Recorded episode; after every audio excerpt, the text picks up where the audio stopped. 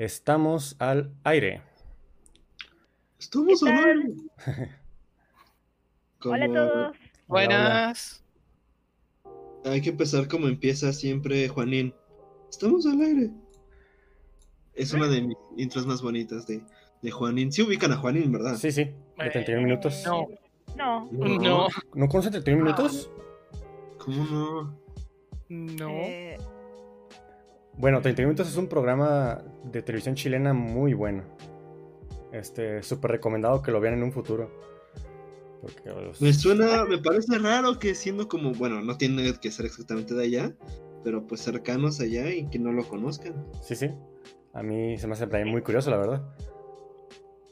31 minutos es con marionetas. Sí. Sí. Entonces yo creo que he visto un par de capítulos. Mu- lo- Muy recomendado, la verdad. Está muy bueno. En fin, estamos acá en un cuarto de lo mismo. Capítulo 3. Eh, perdón, capítulo 2. Donde hablamos ahora esta vez de juegos esenciales para diseños maestros. ¿Qué quiere decir esto, Sebas?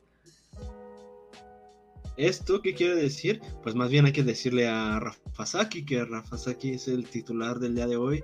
que, eh, vamos a seguir los pasos de Rafasaki y Rafasaki nos va, a ir- nos va introduciendo a este tema y a partir de eso nosotros vamos a ir completando lo que eh, el Muy bien, Rafa- Rafa. ¿Qué son diseños maestros, Rafa? Cuéntanos. Sí, Pues básicamente eh, vamos a plantear entre todos distintos juegos que nos parecen que tengan algún diseño importante para destacar o alguna parte del juego sea importante para destacar que eh, al punto de que sea esencial conocerlo si uno quiere llegar a hacer un diseño maestro a futuro.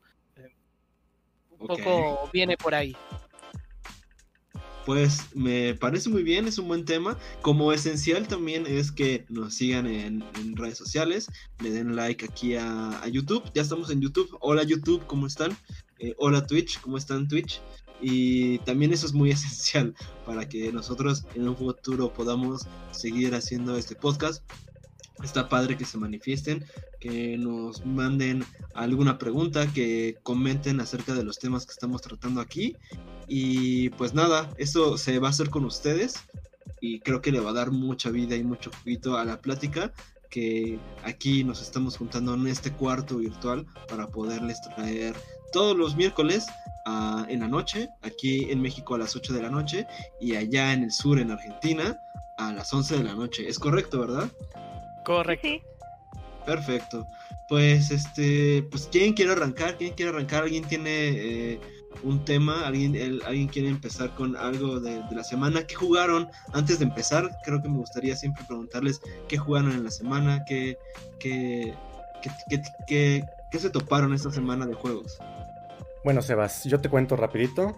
El día de esta, esta semana he estado jugando el juego favorito de mi pareja, que es Kingdom Hearts, el clásico juego de acción. RPG. No, no, no. De acción RPG, combinando Final Fantasy con Disney. Entonces, puedes ver a. Puedes, es un juego donde tú puedes ver a Donald y Goofy peleando a muerte contra Cloud o contra Sephiroth. Ese mero juego estoy jugando, estoy por terminarlo. Muy ¿Pero cuál? ¿Cuál de todos? El 1, el primero. Ah, el de para que salió para Play 2. Sí, salió para Play 2. Pero estoy jugando el- la versión remix para PlayStation 4. Ok. Está bien, está interesante. No, no lo adoro con toda mi alma como mi pareja, pero tiene sus puntos y entiendo perfectamente por qué le gusta y por qué le gusta a la comunidad.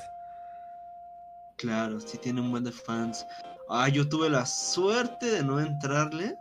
Como que sí me llamó la atención en su momento. Más que nada por ver personajes de Final Fantasy, ¿no? Y creo que ver ese crossover a, a todos nos, este, en el- su momento nos impactó. Ya ahorita como que, ay, no, es demasiado Kingdom Hearts.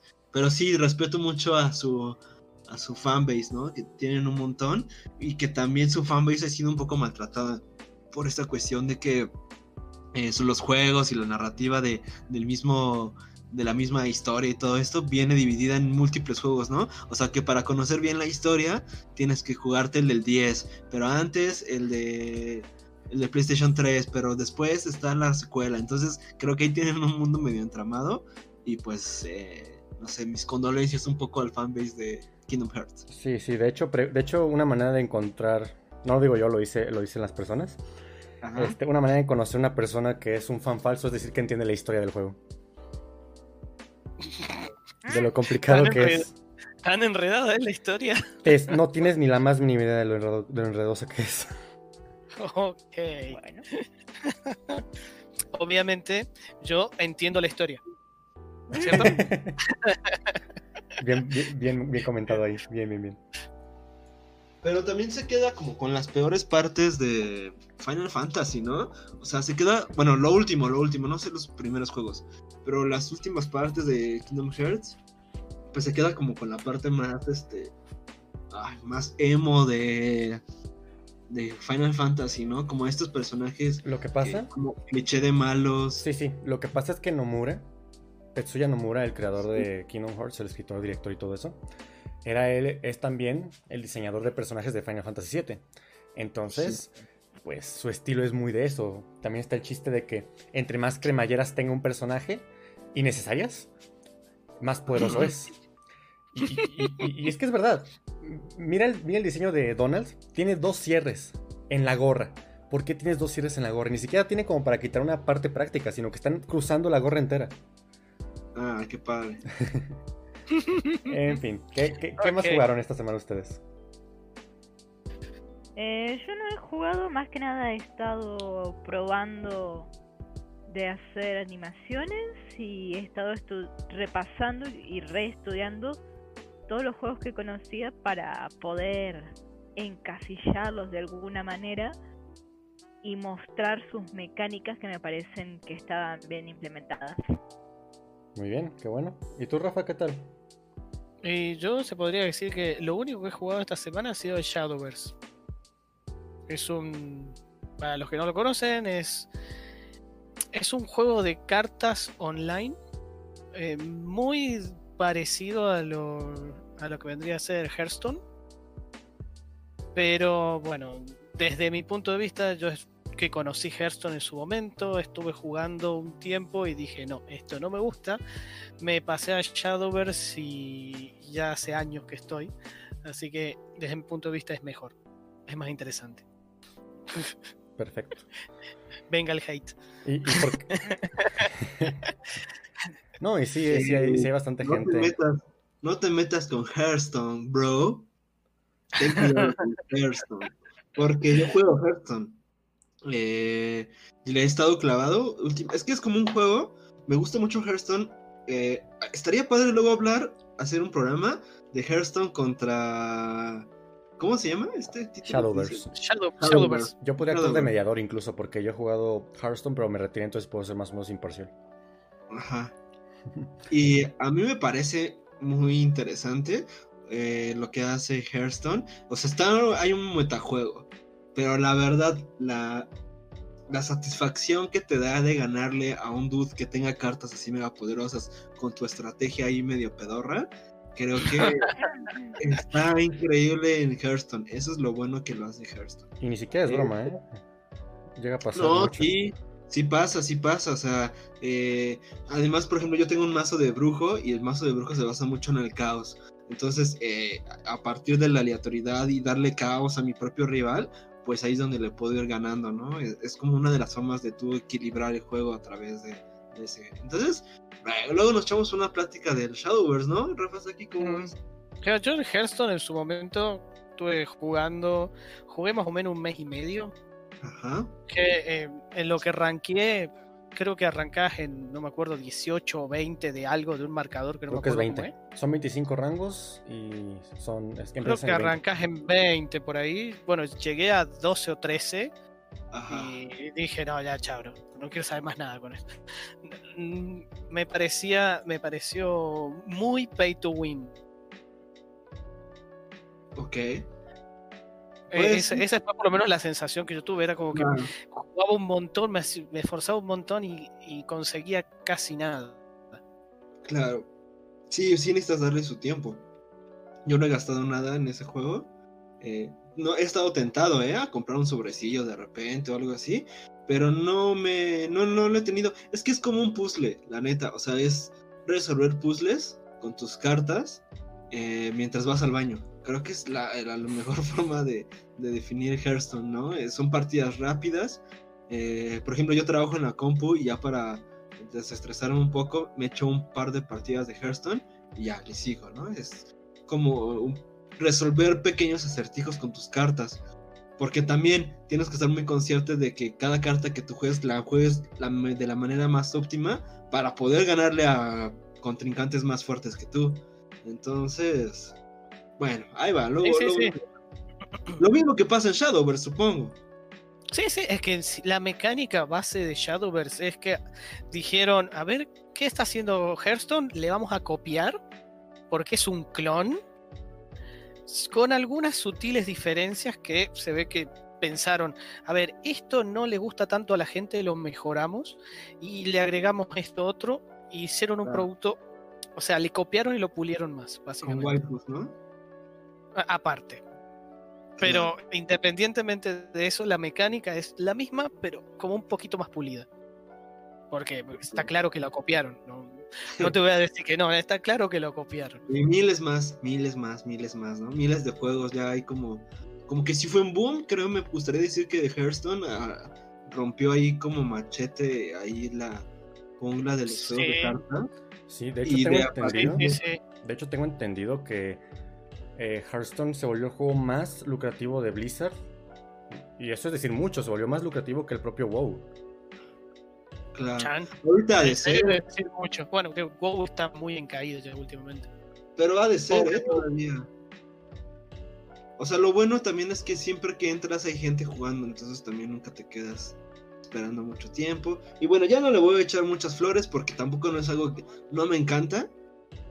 No, es como un diseño maestro. Bueno, Rafa ¿no? Volviendo al tema. Volviendo al tema, Sí, Hearthstone sí tiene cosas de diseño maestro. A ver, no se me ocurre ahorita algo tan, este, porque no, no tenía pensado para eso, pero, eh, o sea, Hearthstone de ahí, pues, ¿cuántos juegos no salieron de ahí? Yo creo que con eso podemos considerar un juego con diseño maestro. Cuando después de que sale, salen miles, miles de copias, podemos vislumbrar, podemos oler que ahí hay un juego con diseño maestro. ¡Pum! Y un sello. tiene muy buenas, tiene cosas muy buenas, sí. Creo que está bien clasificarlo de esa manera, porque al final si se copia tanto es porque hubo un estándar, creó un estándar. Y mm, bueno, por ese lado, desde ese punto de vista, puedes llegar a ver juegos como el de eh, eh, Getting Over It, de, de eh, ese también, claramente. Luego de eso surgieron un montón de otros juegos copiándole el, la mecánica, el estilo y algunos copias descaradísimas, que es básicamente le hicieron el mismo juego, y otras que se inspiraron para hacer algo del mismo estilo, pero con las sutiles diferencias, como el de Golfing Over It de Alba Mayo. Ok. Así que sí, evidentemente tiene tiene su punto mecánico o su parte interesante como para, decir que es realmente merecedor quizás del mismo sello. No lo sé, ¿qué opinas? El Gerino, este, el Getting Over, ¿cómo se llama? Getting Over, over Ese, ok. Eh, sí, claro, claro, claro, claro porque aparte, pues, tiene esta parte de las frases y la narrativa, ¿no? Este, o sea, es un juego dentro del juego, dentro del metajuego, y eso también está muy padre. Pues mira que yo no estoy tan de acuerdo con esa, con esa asunción. ¿No lo pondrías? No, yo no lo pondría ahí. Yo pienso que es un juego muy interesante, con un diseño muy interesante, basado en la frustración como base. Pero no pero a pesar de que, obviamente he tenido varias copias porque es un modelo, pero es más que nada porque es un modelo replicable y fácil de, imitar. No diría tanto que porque su diseño es revolucionario o marca un estándar en algún género. En mi caso, una cosa que diría yo, para empezar con estas pequeñas pláticas de... A ver, pero espera, que Rafa, que Rafa, lo defienda, ¿no? Deja que Rafa, a ver, Rafa defiéndeme, defiéndeme, defiéndeme. ¿Por qué lo mencionaste? Porque, bueno, justamente el- un poco por lo que acaba de decir Ángel, nada más que al revés. Básicamente, eh, es, un, eh, es un juego que encaró de una manera completamente distinta esto de, de la frustración, porque si bien había juegos anteriores que se valían, o sea, su punto más fuerte era luchar contra la frustración de perder mil veces, como los I Wanna Be. Este es un juego que lo encaró de una manera completamente distinta. Y además, con el añadido de, de decir, mira, te- mientras tanto te voy a ir contando una historia. Pero esa historia te la voy a ir contando como si, imagínate que, no sé, que estoy al lado tuyo. Como si fuera un amigo que se pone a contarte una historia de cómo fue haciendo el juego así mientras vos lo estás sufriendo Sí. y, y te lo cuenta de la manera más amena que, que, que encuentra ahí, pero ah, sabe que vos lo estás sufriendo. Aunque no te creas, eh, Es- eh, porque... Sí, es diseño, mae. A ver, ajá, sí que Ángel. No, no, es que, o sea, o sea, yo estoy de acuerdo con lo que dice. Y es nada más como para complementarlo. De decir que también está diri- De hecho, ese- la conversación está muy bonita porque conforme vas avanzando, se va abriendo un poco más emocionalmente a ti. Y te empieza a comentar más de que es como por mera frustración. Que a veces es como un motor de seguir adelante, la propia frustración y poderla superar. Y de hecho, el, el final del juego ya tiene toda la vida del mundo, no es como que es un spoiler ni es un juego super Spoiler, serio. spoiler. que básicamente te dice que te quiere mucho por haber logrado terminar el juego y haber podido pasar todos los obstáculos que te puso a pesar de que hizo todo lo posible porque no lo pasaras. Que a pesar de todo, tú get- gueteaste over su montañita. Este, entonces es, es como una plática muy bonita de desarrollador a jugador. Decirle, mira, mi juego es difícil, pero se puede pasar. Bueno, por eso en ese sentido creo que no sé si hubo algún juego anterior a ese que, que lo haya encarado de esa manera, a, a- buscar de llevarte a la frustración, pero ir eh, tratando de en el mismo juego apoyarte y todo lo, lo que va haciendo con el relato. No sé si fue el primero, no sé si hubo alguno anterior, pero Spoiler, no, no creo que fue el más famoso. Sí, eso sí. Es que Getting Over It, de hecho, en el propio juego, este, dice que está basado en un juego, digamos, de serie B, de mala calidad, basado en un juego viejo, antiguo, de un diseñador ruso, creo. Y la, la jugabilidad es básicamente la misma, pero está mil veces más pulida en, en Over It. Y él fue el que, pues, dio a dar a luz este tipo de, de diseño al final de cuentas, pero no fue el primero. El primero fue ese, cha- ese chico en el que se basó su juego originalmente. Claro, pero Rafa sigue insistiendo que la parte del diseño maestro es la del acompañamiento de la narrativa. Por supuesto. O sea, ¿en qué otro medio? Y, y yo creo que el ruso no hizo eso. No, no lo hizo. Entonces, ¿en qué otro medio? O sea, fuera de... Es muy parecido tal vez a cuando ves una película con comentarios del director. es que es directamente un, es, es directamente un remake, o sea, no es. Es como. No está hecho por una No, persona, pero... pero es que este, que me este propio creador dice: Este juego está basado en este juego. Me inspiré en este juego y el juego es igualito. No estoy desmeditando, el- no estoy desmeditando el, el, el, el Game Over It. Solamente estoy complementando la información. Ok. Porque, o sea, Pero, yo- güey, porque estoy totalmente ¿Está en un diseño maestro o no es- está en un diseño maestro? Yo, mi, mi postura no la he movido, pero podemos ¿No? estar de acuerdo o no estar de acuerdo. Y está perfectamente Claro. bien. Sí, claro, claro. Aunque te, este, te voy a tratar de convencer. No, no es cierto. No, es cierto. No, está bien, está bien, está Sí, bien. está bueno, ahí va, ahí va un juego. Ahí va un juego que podríamos ponerlo ahí sobre la mesa. Y al final ustedes, pruébenlo, chequen. Ah, quería hacer una propuesta antes de que avanzáramos los demás. Sí, dinos. Eh, quiero hacerle una propuesta a todos los que los- nos estén escuchando. Yo creo que si llegaron aquí, ah, ha de ser un poco porque también le interesa el diseño de juegos o jugarlos, los juegos de mesa. Entonces, eh, y que también creo que a muchos de los que van a escuchar les interesa el diseño de juegos. Entonces les propongo que mientras estén escuchando y si no están haciendo nada aparte de eso, abran su proyecto de juegos. Ábranlo. Así, no hagan, no, no empiecen a trabajar. Simplemente si es un juego de mesa, abran el diseño, abran la plataforma en la que estén trabajando y escúchenos. Y a lo largo del podcast, si se les ocurre algo, háganlo. ¿no? Ah, Es, una, es una pequeña propuesta que les hago a las personas que nos están escuchando si se dedican al diseño de juegos. Y bueno, este, pues adelante. ¿Qué, qué onda, Yulito? ¿Qué, qué, traes entre manos? ¿Qué, tiene- qué tienes pensado? ¿Qué tengo pensado? Uh, tengo varias mecánicas que para mí son importantes si vas a empezar en el diseño de los juegos de mesa en general, ya que por más de que te las encuentres por internet, muchas veces o no sabes cuando estás iniciando a qué se refiere o no tenés idea de ejemplos que te pueden ayudar a clarificar esta mecánica.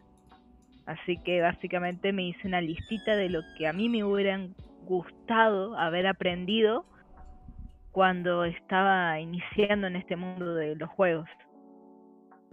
Eh, son varias eh, mecánicas, donde la primera es una mecánica llamada contratos. En esta mecánica, el jugador intercambia recursos que va a obtener del propio juego por lo que le ofrezca el contrato. Por ejemplo, un juego que tiene esto es Lord of Waterdeep. Que además Lord of Waterdeep es un colocación de trabajadores. Más adelante voy a hacer referencia a esta mecánica también. Entonces lo que vos tenés son múltiples muñequitos donde van a un lugar donde vos quieras, obtenés recursos y con estos recursos vas a completar las misiones, que en este caso sería la mecánica de contratos, para así obtener los puntos que te van a hacer ganar en este juego, básicamente. Esa sería la mecánica de contratos. Acerca de la mecánica de colocación de trabajadores que les dije, en cada caso, en este caso, cada jugador tiene lo que se le llaman trabajadores, que pueden ser meples, pueden ser fichas, pueden ser dados, lo que quieras, que representa como si fuera parte del equipo que vas a manejar, los cuales serán usados en normalmente un tablero compartido entre todos donde hay diversas acciones para hacer. Por ejemplo, en el caso de Lord of Waterdeep, podés buscar tanto misiones nuevas como podés tener acceso a ¿cómo se llama esto? recursos que son los que necesitas efectivamente para em, ¿cómo se llama? para completar los contratos que vos tenés entre otras acciones. Normalmente la mayoría buenos juegos eh, de la familia de los Eurogames son normalmente juegos desarrollados en Europa, por eso les llaman Eurogames, tienen colocación de trabajadores. Uno, un par de conocidos son el Stone Age, por ejemplo, y el Russian Railroads, que de este último, si mal no recuerdo, va a salir una versión nueva, ¿no, Rafa? Una versión de, de Sí, el, el Ultimate Railroads sale a mediados de este año, más o menos por ahí. Que vendría a ser, mm, no, es, no te diría una edición deluxe, sino más bien es una edición aniversario.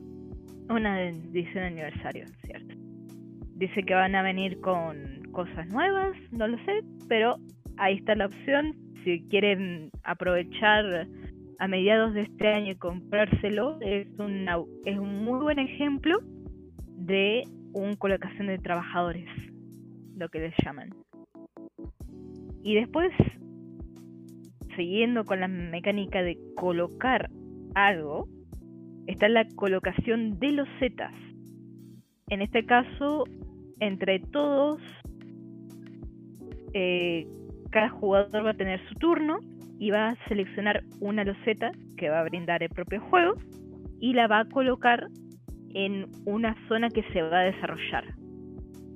En este caso, tengo que admitirlo, fue el, primer, si no el segundo juego que jugué, pero el primero que compré, que fue Carcass. Y acá sí creo que nos encontramos con un diseño maestro porque va más allá de únicamente la mecánica en sí, que me parece algo que todos deberían conocer, sino que también estamos hablando de un diseño limpio, que no tiene más que lo necesario para brillar por sí mismo, además de que los números que respaldan este juego son enormes. No me acuerdo cuántas copias vendía, ha vendido, pero desde el 2001 que viene vendiendo copias y copias y copias prácticamente todos los años, tanto así que la propia desarrolladora de juego, la propia que ¿cómo se le llaman estos? ¿Editorial? Desarrolladora. Editorial. Editorial, exactamente, gracias. La propia editorial de, de este juego dijo que con este juego y otro más puede solventar la empresa completa. Y estamos hablando de que es una empresa a nivel internacional llamada DeVir. Así que se pueden imaginar el peso y el aporte en cantidad de plata que este juego solito genera. Bueno, y, con- y consideremos que Devir es únicamente edita en español. Sí, únicamente edita en español. Ni siquiera es la, la editorial original del juego, porque esa sería el La- Look, en Alemania. exactamente. Así Perfecto. que imagínate. O sea, se, o sea, perdón, ¿se vende más Carcassonne que Catán? No, No, Catán es el número uno. Ese es el otro juego que, viste que te dije que había dos juegos. Bueno, primero en Catán en ventas y después está el Carcassonne. Carcassonne lleva más de 15 millones de copias vendidas en el mundo. Eh, Catán lleva unas. ¿25? cua- eh, no, como más de 45 millones. Ah, bien. Uf, O sea, triplica, triplica en ventas al Carcassonne. Mm, pues es poquito, ¿no? Fácil, le- eh, En dos días lo hacemos nosotros. Claro, claro, claro. De- Después lo comparas con Sushi Go y ves que tiene un millón de copias vendidas y notas ¿Cuánto? la diferencia. Un millón. Sushi Go, un millón. ok. Híjole, a ver. Y- Pues- Y, ves, y vos salís a la calle y ves Sushi Go abajo de las piedras. O sea, imagínate lo que debe ser de Catán y Carcassonne. Híjole. Pues es que los números están un poco. Entonces tenemos o una misión muy grande para los juegos de mesa. Porque, a ver, voy a poner uno de los juegos, videojuegos más vendidos del mundo. Ni siquiera creo que sea el más, el que más, más, más. ¿Cuántos millones crees que haya vendido el videojuego más? Bueno, sí, el- es un- el videojuego que más ha vendido. Tengo entendido que el videojuego más vendido tiene unas 200 millones de copias. Mm, pues tranquilamente. Cualquier que sea. Bueno, en- en, Eh. en su, en su tiempo era el GTA V, pero desde entonces ya no supe cuál fue, si alguien le, le robó el puesto, ¿no?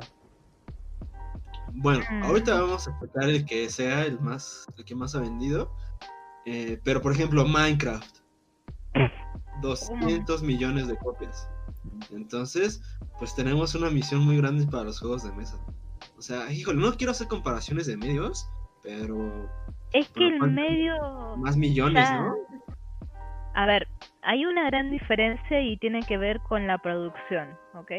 Claro. Mientras que vos, con un juego de mesa, lo tenés que producir y es algo físico, eso es algo completamente diferente cuando estamos hablando de un producto virtual. Porque en virtual vos lo que haces es tu tu tu, lo programas, tu tu tu. Está bien, es un candombe hacer un videojuego, pero vos una vez que lo tenés, haces un par de cosas, lo subís en internet a diferentes plataformas que paguen por ello y listo. Cada persona del planeta que tenga internet va a tener acceso a tu producto. En cambio, con los juegos de mesa pasa algo que es lo contrario. la producción es más bien sencilla de un juego porque tenés, está bien el testeo, tenés el diseño gráfico, Todo eso también está en un videojuego. sí, pero el videojuego es más allá, tenés la programación, los bugs, que el debug, que se te puede explotar en cualquier momento porque uno que lo estaba jugando en China tenía un sistema diferente y lo explotó.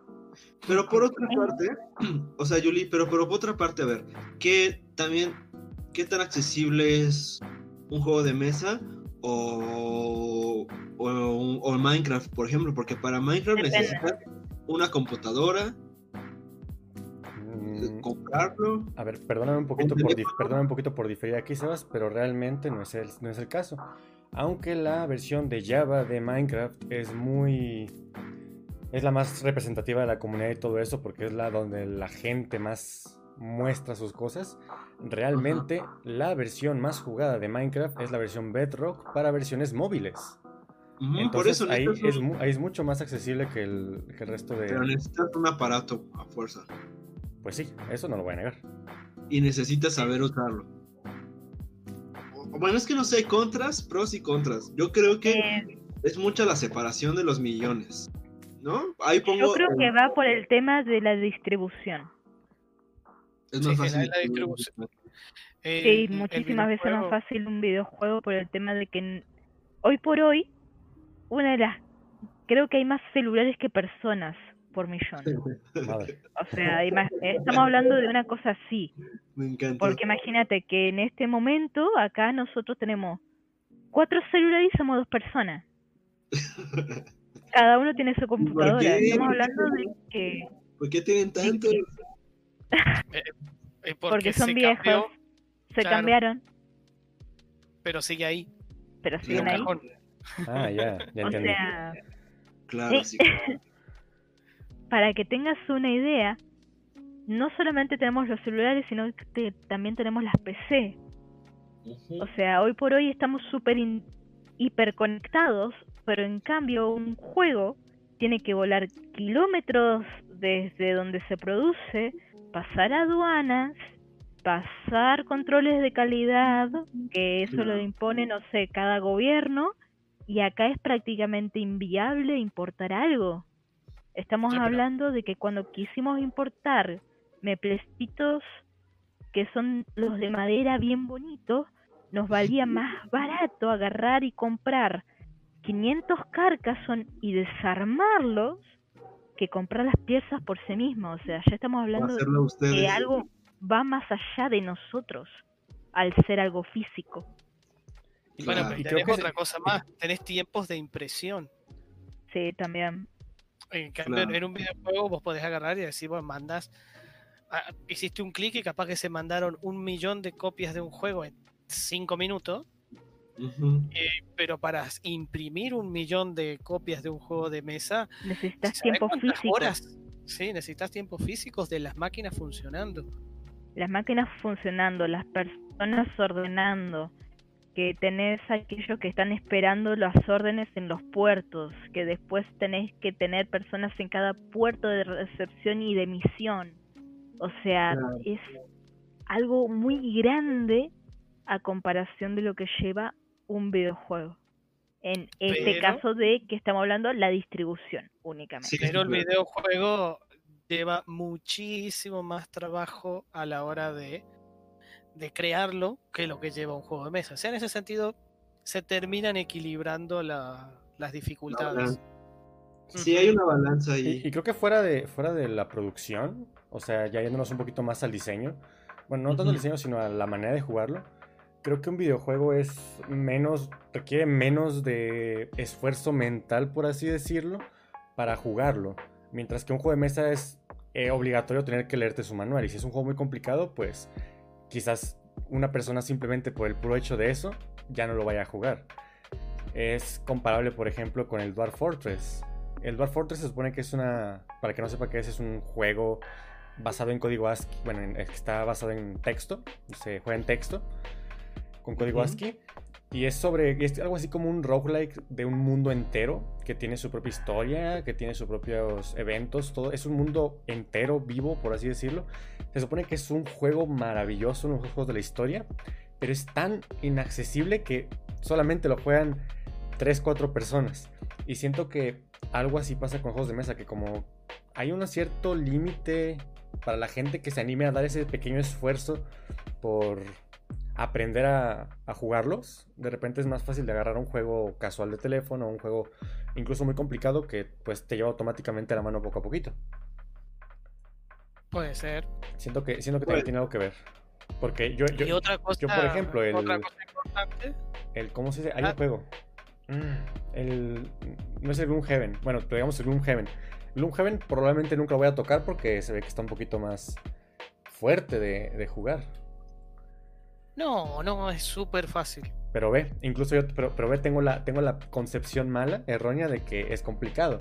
Entonces alguien que es más casual todavía puede que prefiera no tocarlos. Entonces. Claro, una sí. caja gigante, ves una caja gigante así que pesa 10 kilos y te va a dar cosa. Te da miedo. Porque literalmente pesa 10 kilos esa caja. Literalmente, wow. Sí, sí, sí, en serio. Pesa 10 kilos la caja. Bueno, Eh, pero no, es, es, bastante sencillo la mecánica del juego, es bastante simple. Nada más que tenés una cantidad exagerada de partidas, de, o sea, de mapas, de misiones y de todo completamente diferente.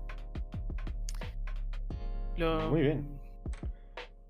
Sí, como, como cuando tu juego no es tan chido y le metes un buen de cosas como para que esté chido. Algo así es el Gloomhaven. ¿Tú crees? No, no, lo, que- lo que pasa es que tiene muchísima historia, muchísimos personajes que vos podés ir eligiendo, ir descubriendo. Cada personaje tiene su propia. A ver, los personajes se manejan con cartas, macitos Con de cartas. Entonces cada personaje tiene sus propios mazos de cartas para sus propias habilidades. eh, tiene todo un montón de cosas. Lo que iba a decir, otra diferencia que hay de los videojuegos con los juegos de mesa, es que eh, a grandes rasgos, voy a generalizar, sé que no es lo que ocurre en todos, pero a grandes rasgos, los juegos de mesa vos necesitas un grupo para jugar, porque no lo podés jugar solo, mientras que los videojuegos, la gran mayoría sí. Sí. Y el que no lo podés jugar solo, eh, el propio juego te brinda la conectividad quizás para poder jugarlo. Si vamos a, no sé, un juego como League of Legends o Dota o eh, Overwatch o, Sí, sí, cualquiera o de esos. incluso que estuvimos hablando de, de, bueno, de Shadowverse. Todos esos juegos, así, bueno, yo no lo puedo jugar solo, pero el propio juego te da la conectividad y te pone el oponente o los compañeros que necesites. En cambio, en un juego de mesa no. Tenés que llamar vos a tus amigos, tenés que lograr que coincidan todos en decir, si tengo el viernes a las 6 de la tarde libre, vamos a jugar. Si no, bueno, no se puede y te quedas ahí con la cajita esperando. Ay, eso me recordó. eh, yo llegué a jugar Monopoly solo por no tener con quién hacerlo. Y simulaba mis propias Claro. partidas. Comentario, comentario random de, de mi vida. Oh, Ah, bueno, bueno, volvamos a. Estamos hablando de diseño. Sí. Sí. ¿Se acuerdan que hablamos de diseño de producción de juegos? Eh, este, Luego no. nos echamos un programa, ya está otro en la lista de juegos de mesa. De producciones de juegos, ajá. No, Sí, sí. está- Bueno, este. Diseños maestros. Yo que considero un diseño maestro, diría que un diseño maestro viene siendo un juego con un diseño tan bonito que merezca ser estudiado.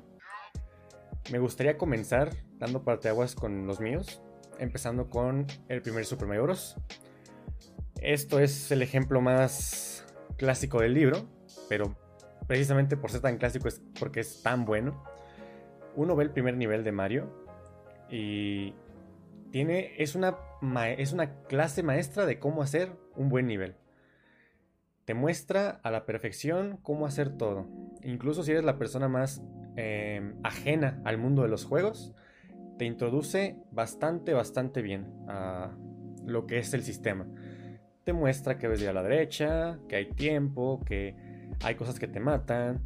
Algo tan sencillo como que el champiñón que tomas al principio, en el primer bloque, va a la derecha y rebota con el tubo, con la tubería, está creando dos cosas. Una, te está mostrando, te está dejando que el champiñón venga hacia ti sin necesidad de esforzarte para perseguirlos y llegar por otro lado. Y que lo pierdas, es casi garantizado que lo tomes. Y la otra es que te muestra que estos objetos rebotan con otros objetos. Y te da un preludio a, por ejemplo, los caparazones, que también van a hacer lo mismo tipo de cosas. Obviamente el primer nivel de Mario es el mejor diseñado porque es de los últimos que se hacen, pero no se queda ahí. Todo el juego de Mario es digno de análisis y considero que es un juego imprescindible para entender por qué Nintendo, o sea, para entender el buen diseño y pues ya de paso, por qué Nintendo ha sido tan reconocido siempre por hacer cosas tan bonitas.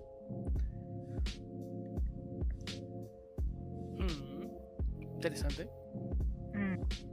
Algo, algo también pasa parecido con el primer nivel de Mario, digo de Mario, de Mega Man X, que también te presenta su, sus mecánicas bases eh, con el propio nivel, sin necesidad de mencionarte nada.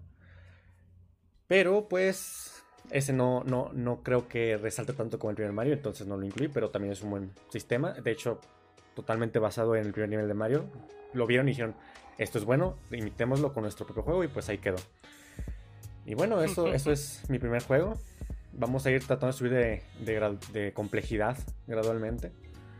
Pero bueno, ahorita mucho de mí. ¿Qué tal, qué tal tú, Yuli? ¿Qué te parece? ¿Qué, qué más tienes? ¿Qué tal, Sebas? ¿Qué, ¿Qué te parece a ti también? ¿Algo que agregar?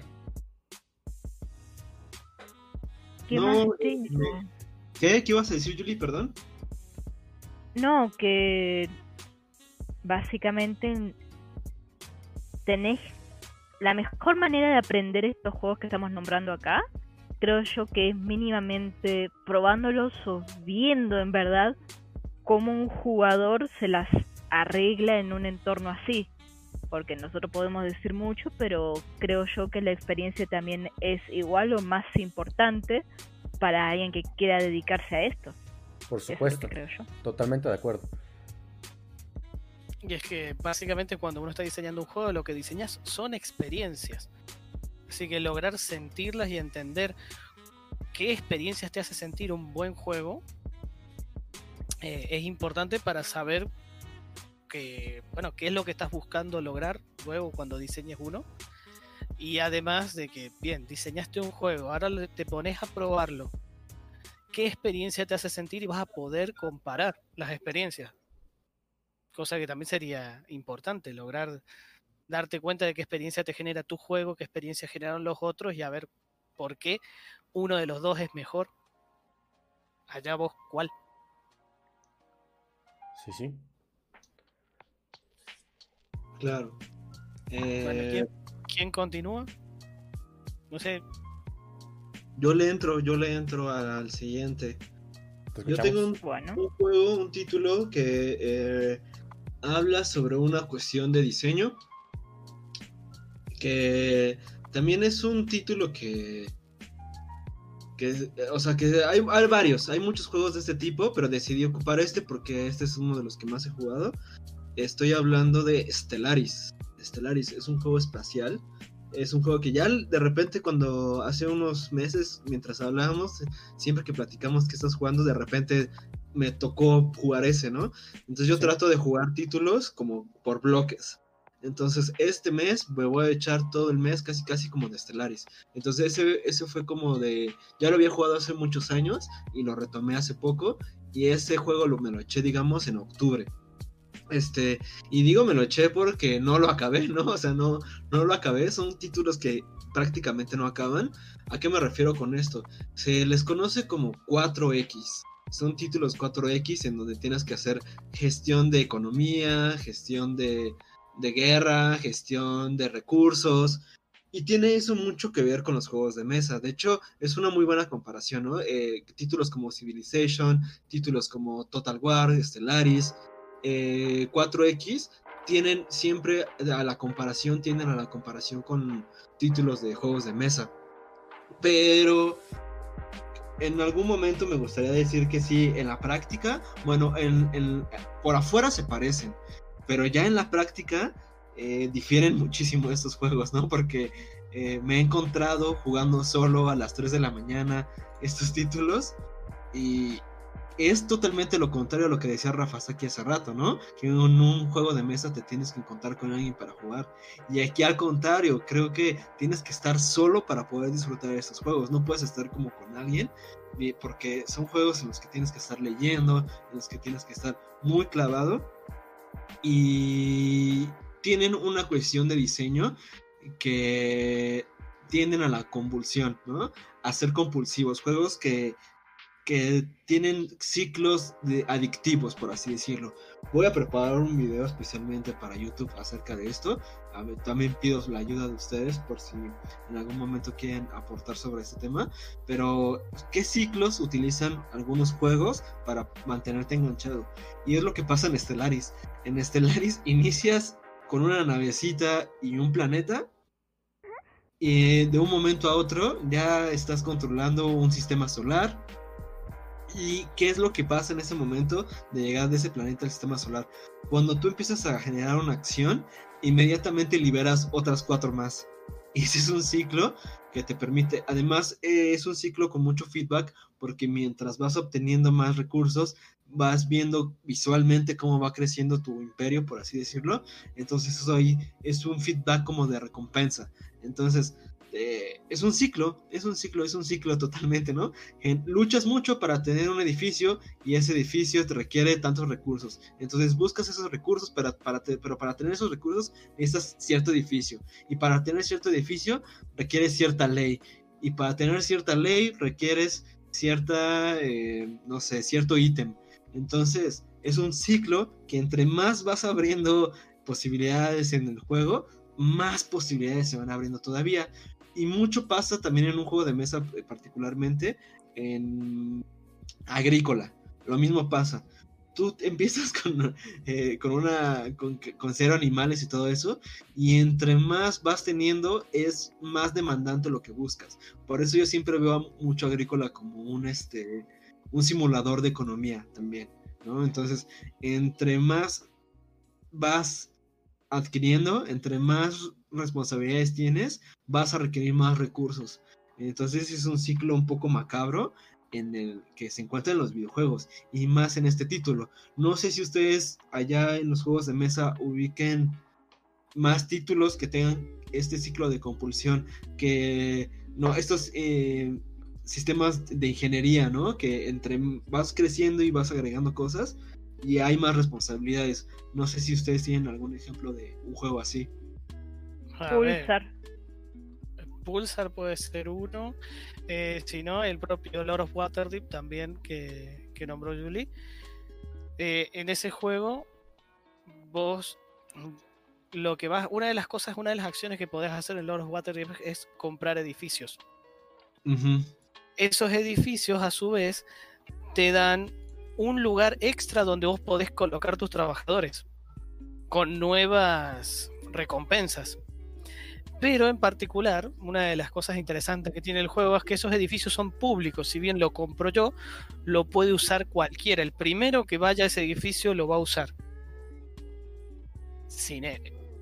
Entonces uno diría, bueno, ¿para qué? ¿Por qué lo voy a comprar si después me, lo puede usar otro? Porque como yo soy el dueño del edificio, alguien lo usa, pero yo me llevo algo también a cambio. Entonces tiene, tiene eso, que te va expandiendo cada vez más y vos empezás a decir, uy, ¿qué hago? Uso el edificio de tal, uso el mío. Si uso aquel, voy a dar tal cosa al otro y te abre un nuevo panorama. Claro, sí, porque tú tienes que ver qué estrategia vas a seguir, porque tienes que ver cómo están posicionados tus rivales, tus enemigos, y a partir de eso saber si vas a defender, si vas a construir, si te vas a dedicar a la ciencia, si te vas a dedicar al, al ataque, ¿no? A ser militar. Y aparte de eso tienes como, este, varias facciones. Bueno, eso ya sabrán, ¿no? Son juegos grandísimos. Eh, el Stellaris ese. ¿Cómo, perdón? Eh, te iba a consultar el Stellaris. Ajá. yo no, no, lo conozco, por eso te pregunto. ¿Es online? No, no, no, no, no. Es este. Es, puedes hacer partidas online, pero no, es este. Una partida prácticamente de un solo jugador. Y este, pero infinita, o sea. Me, me hizo acordar a, a, otro juego, uno que jugué durante mucho tiempo, que este sí es online, que es el O-Game. No sé si lo conoce. No. Es, es, más o menos lo mismo que acabas de comentar de Stellaris, nada más que eh, el juego este está hecho en una página web donde no tenés una interfaz gráfica más allá de números y algunas imagencitas de fotitos de bien esta es la foto del el dibujo de tu planeta. Uh -huh, uh -huh. creaste una nave bueno acá toma esta es la foto de tu nave. Tenés y al costado te dice tenés tres de estas por ejemplo y así claro es una interfaz súper simple pero que también el juego te mantiene completamente enganchado por el hecho de que es online y así como es online es en tiempo real. Vos mandaste a hacer algo y te dice va a tardar 5 horas. Perfecto, son 5 horas, pero 5 horas de reloj. Y si vos agarraste y te desconectaste, el juego sigue corriendo. Y como hay otros jugadores, te pueden atacar. Y vos puedes llegar, entrar y te encontrás con que te han destruido todo. Entonces, en ese sentido, genera también esos ciclos que vos decías de, engancharte, de decir, uy, quiero mejorar, quiero ampliar, agarrarme un planeta nuevo, desarrollarlo, conseguir más cosas hasta que de repente viene alguien y te destruyó toda tu flota y capaz que te frustras y decís, bueno, no lo toco más. Pero claro. al mes siguiente aparece un nuevo servidor y decís, no, esta vez voy a entrar, esta vez la voy a romper yo y voy... Y estás de nuevo. Claro. Yo sí, también sufrí por ese tipo de juegos, también de interfaz, de página web, te logueas, tienes tu cuenta, cada cierto tiempo se va como reiniciando, algo así, tengo entendido, algunas veces pasa, no sé si en este tipo de juego también. Y también se reinicia, hay uno que se reinicia, que es el Dark Galaxy. Uh -huh. O, o, no, no sé si es que se reinicia o directamente se cierra el servidor y te crean un servidor nuevo, que es más o menos lo mismo. Uh -huh. eh, el O-Game no se reinicia. Vos tenés ahí todavía desde el, el primer servidor vos podés entrar. Pues Allá eso... sea, son gigantescas moles los que han quedado. Claro. Pues esos son juegos buenos para que empieces a hacer uno, ¿no? O sea, como para empezar a diseñar un juego, plantearte un proyecto de, de, una, de un juego para página como web, a lo mejor no online, porque puede ser medio complejo, pero que puedas ir evolucionando y así. Eh, se me hace que tiene una interfaz medio sencilla, porque yo me recuerdo mucho, te digo, que era uno medieval. Entonces, eh, era un poquito más complejo de este que dices, pero un poquito nada más, porque era una imagen predefinida atrás eh, de tu reino. ¿No? Y conforme tú vas construyendo tu reino, este, las defensas, pues las imágenes van cambiando.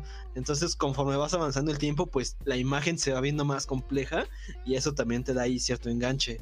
Entonces, a lo mejor esos juegos de interfaz, yo los pongo totalmente como juegos con diseño maestro. Eh, eso tiene una diferencia. Hay, hay una diferencia, o sea, primero los 4X, que yo los considero diseños maestros por el enganche. Y ahorita que tú mencionaste esto, pues también estos juegos de interfaz, y lo quería conectar con eso, pues también tienen cierta maestría en cuanto a cómo tú eh, obtienes horas de visualización, por así decirlo, o cómo tú mantienes eh, enganchado a, a, una persona con tu juego, ¿no? Juegos de interfaz que ahí hay miles, miles, ¿no? Este. Bueno, millones, millones, que luego, que luego platicaremos de este tipo de, de, juegos de interfaz. O sea, bueno, no quiero hablar de él, pero. Porque este. Próximamente me gustaría eh, también hacer un video. Eh, Football Manager es como por excelencia el fútbol, el juego por de interfaz, ¿no? Simplemente es una interfaz, picas botones y a partir de eso obtienes, ¿no? Entonces por ahí hay hay varios juegos. El Soda, Soda Dungeon también creo como es como un clicker, por así decirlo. Y, y bueno, esos son algunos, eso es un juego que tengo por ahí. ¿Cómo ven? Mm. Bien, bien. Entonces, en una frase corta, ¿cómo lo pondrías? ¿Juegos con interfaces maestras o algo así? Pues puse dos ejemplos, eh, los 4X, ju- los juegos 4X exitosos, no chequenlos, y juegos de interfaz. O sea, que se expanden muy grande, que se expanden mucho, ¿no? Ujú, o sea, en ese- sí, ese- sí, que, que- que tienen más bien como que la característica para as- a considerar los maestros eh, son sus ciclos de, de, de compulsión, ¿no? Que ahí le mando un saludo a, a, Watashi, el señor Watashi, que me pasó algunos diagramas de eso. Entonces, este, sí, que, tengan ciclos de compulsión bien definidos y que tengas eh, respuesta y que tengas premios y que te hagan promesas, ¿no? Ahorita vamos a checar ese ciclo de compulsión más adelante y, para que lo, lo pero me gustaría escuchar algún juego más para no clavarnos en estos. Sí, claro.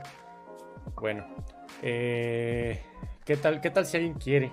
En mi caso, ¿qué tal si alguien quiere empezar a ver los acertijos, los puzzles, algo que te dé un poquito más de esfuerzo mental, más que de reacción, algo más de pensar?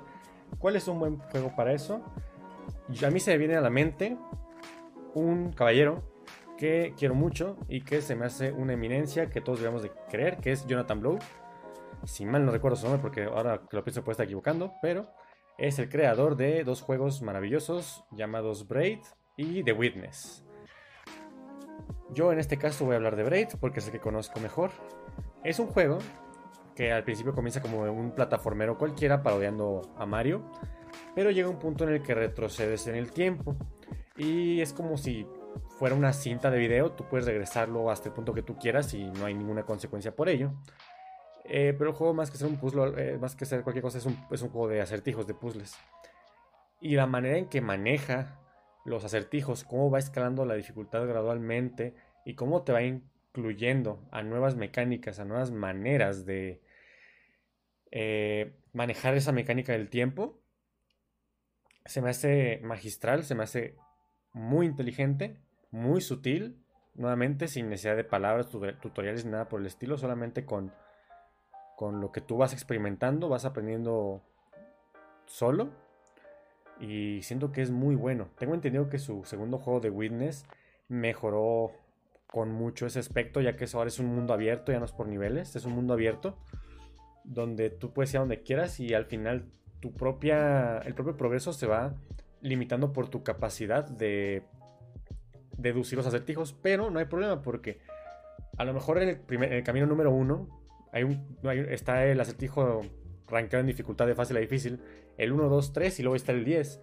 Pero te puedes regresar, vas a otro camino y está el 4, 5 y luego el 20. Y así, entonces es explorar, ir reconociendo todo, lo- todo el tipo de variantes de acertijos que hay.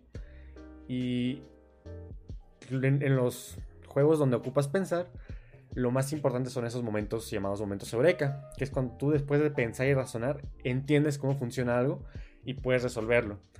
Y estos juegos, estos dos, son una clase buenísima para eso. Y me parece que si alguien quiere aprender a diseñar acertijos o combinaciones de ese estilo, Jonathan Blow y sus dos juegos son un excelente punto para aprender cómo funciona.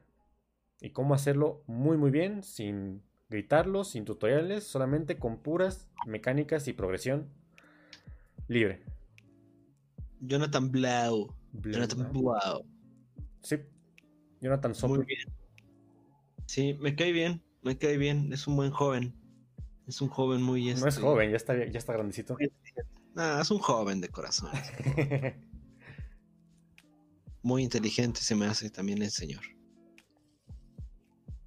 ¿Qué más? ¿Cómo ven? Sin, sin miedo, Julie, sin miedo, sin miedo. Tú dale, tú dale.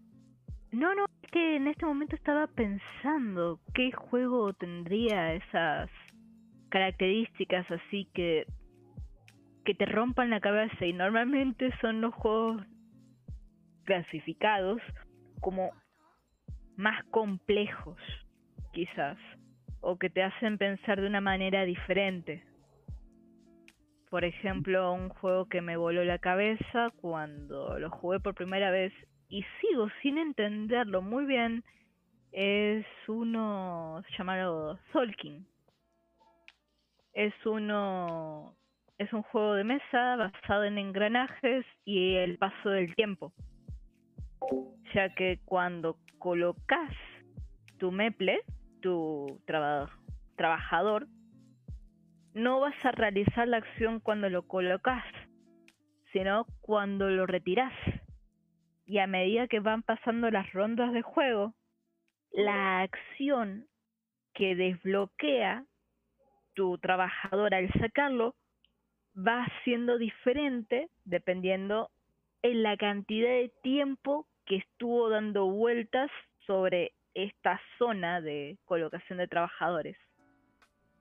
Así que para mí un juego que si querés que se rompan la cabeza pensando de una manera diferente y original los jugadores que jueguen tu juego, creo que está muy bien ver Tolkien porque en verdad la primera vez que lo vi me pareció algo completamente original y por ahora toda la cantidad de juegos que hemos visto, ninguno ha tenido nada similar. Maravilloso. en ese sentido, por ver de juegos que te hacen romper la cabeza, eh, yo recomendaría un juego para que, bueno, que lo prueben, que lo jueguen y que aprendan de que no tienen que hacer lo que hizo este juego, básicamente. Así que eh, voy por el lado contrario, es un, un ejemplo para no seguir. El juego es espectacular, o sea, es muy buen juego. Incluso hasta tiene un Spiel de Jars ganado el juego, que es las leyendas de Andor. ¿Cuál es el problema? uno ve el juego, uno ve la caja del juego, eh, ves las ilustraciones que tiene, das vuelta a la caja, te pones a leer un poco lo que dice atrás y vos te imaginas algo completamente diferente. Uno lee eso y te imaginas un juego típico de mazmorra. De aventura juego de aventuras, de ir a decir, me voy a encontrar monstruos y los voy a ir a pelear con mi arquero, mi espadachín y todas esas cosas. Y no, el juego es un puzzle. Es literalmente un puzzle. Vos haces un movimiento de más, mataste un bicho de más y te puedo asegurar que perdiste. Entonces, en ese sentido, está bien, uno puede decir, sí, es que la temática de aventura vende más, sí, pero al final te encontrás con que a las personas le empieza a caer mal, se empiezan a enojar porque se lo compran quienes esperan algo y se encuentran otra cosa. Y el público al cual realmente le gustaría tu juego mm, no lo agarra, el, no, no te lo compran porque... Piensa que es otra cosa. Sí, piensa que es otra cosa, que no va para ellos. En ese sentido es un error gigantesco, así, o sea, un error de marketing se podría decir, que bueno, me parece muy importante que lo prueben a los juegos para que puedan entender a qué me refiero, cuáles son los distintos tipos de sensaciones y por qué digo que temáticamente está mal orientado. A ver, para tu carro, mister. ¿Por qué consideras eso? Porque no puede ser eso hasta más interesante. O sea, si gano ya el premio, es por algo, lo que ¿no? Ocurre, lo que ocurre es que el premio eh, no es una no es a votación de la gente, sino es a jurados especializados. Entonces, si, si yo ponele que estoy de jurado, yo te voy a decir, el juego es espectacular. O sea, yo lo juego y me encanta, es buenísimo. Tiene Hasta una lo compramos. innovadora. De hecho, lo compramos, lo tenemos el juego. Ahí está. Tiene una mecánica innovadora y todo. Ajá. Pero eh, es distinto cuando vos decís, mira, si a vos te gustan los juegos de mazmorreo, los juegos de aventura, vos lo vas a ver en la, no sé, vas a la tienda especializada, lo ves ahí y decís, uy, a ver, este juego parece interesante, lo agarrás, lo lees, decís, me lo llevo, y después muchísima gente se sintió como estafada, frustrada, y generó eh, Resentimiento. resentimiento, re- generó muchos problemas en el juego. Sí, inclusive hoy por sea, hoy lo podés escuchar por parte de la comunidad que le ha quedado, porque pasó algo similar a... Ay, ¿cómo es este videojuego? Ah, como a. No Man's Sky. Como No Man's Sky. Te vendían un juego como una cosa y después te salieron con otra que nada que ver. En el caso de No Man's Sky básicamente estaba vacío. En este caso, la sensación que le daba a los jugadores que los jugadores imaginaron una cosa y después se encontraron con otra. Y ante esa disonancia eh, se dieron cuenta de- y se sintieron muy afectados. Sí, de hecho, hoy en día he visto. Apuñalados por la espalda. Claro. Sí, Yo he visto. eh, a ver, estoy en grupos en Facebook. Donde ahí la gente por ahí cada tanto alguien va y pregunta y dice, che, quiero comprarme, eh, quiero comprar un juego, estoy entre estos, ¿cuál me recomiendan? Y si uno de esos es Leyendas de Andor, mm, la gran mayoría, no, ese juego es una mierda, no te no, no sirve, no te lo compres, anda por el otro, te recomiendo este otro, nadie lo recomienda. Y eso para un juego es algo exageradamente malo. sí. Es preferible que no hablen a que hablen mal. Porque si por lo menos es desconocido, bueno, va a haber algún que otro loco que se la va a jugar por ese juego y que lo va a comprar únicamente para decir, mira, tengo este juego rarísimo. Pero si vos ya escuchaste de que el juego que estás viendo enfrente tuyo es malo por X y Z motivo, ya lo descarta la mayoría. Sí, a ver, si tenés entre ese y otro y hay uno que te dice, no, este es muy malo, bueno, me compro el otro. Que es desconocido quizá nada más. O, o quizás también otro sea un buen juego. No digo que no, pero te encontrás con mucha publicidad negativa. Y en ese sentido digo que eh, tengan cuidado y recomendaría que lo prueben para que, bueno, que no cometan el mismo error. Vale, vale, bien. Eh. ¿Qué más, Vale. qué más, qué más comentamos? A ver. A ver, yo, yo tenía acá una listita de juegos para recomendar. Esto sí, eh, esto sí para recomendarlos porque, porque realmente son buenos en todo sentido. Y los había separado en unas pequeñas características. Por un lado, iba a hablar de lo que yo llamo como pureza de diseño, por decirlo de alguna manera. Sería, estos son juegos que no necesitan ni de grandes mecánicas, ni miniaturas, ni ilustraciones para ni para llamar la atención ni para hacerte pasar un buen rato. Son juegos que con una mecánica muy simple aportan tanto mucha estrategia, táctica y profundidad. Y desde ese punto de vista me parece que son esenciales que alguien que vaya a diseñar un juego de mesa lo tiene mínimamente lo tiene que probar. Y estos juegos, eh, los principales que recomiendo son el cuarto y el Red 7. El cuarto es un jueguito súper simple, diseñado por un matemático suizo, que es como una especie de cuatro en línea, con la diferencia de que en lugar de ser... A ver, acá vos vas colocando piecitas, pero en lugar de ser todas las piezas iguales para ver de si, uy, yo, tengo las piezas blancas, vos las piezas negras, a ver si formo primero el 4 en línea, no. Acá las piezas están divididas en distintas características, todas tienen todas las, las variantes que hay entre cuatro características diferentes. Tenés altura, hay piezas altas y piezas petizas. Tenés color, tenés piezas negras y blancas. Tenés una raya. Es decir, hay piezas que tienen la raya y otras que no tienen la raya. O sea, es una marca, algún tipo de marca. Y tenés la forma que hay piezas que son cúbicas y hay otras piezas que son cilíndricas. Cada pieza tiene, el, cada pieza es única y tiene obviamente todas esas características de alguna manera. Es decir, puedes encontrarte una pieza blanca, cilíndrica, petiza con raya, por ejemplo. Y después puedes encontrarte otra que sea igual, nada más que sin la raya y así todas las variantes, las 16 variantes. La gracia del juego es hacer un 4 en línea de alguna característica en particular. Por ejemplo, 4 altas.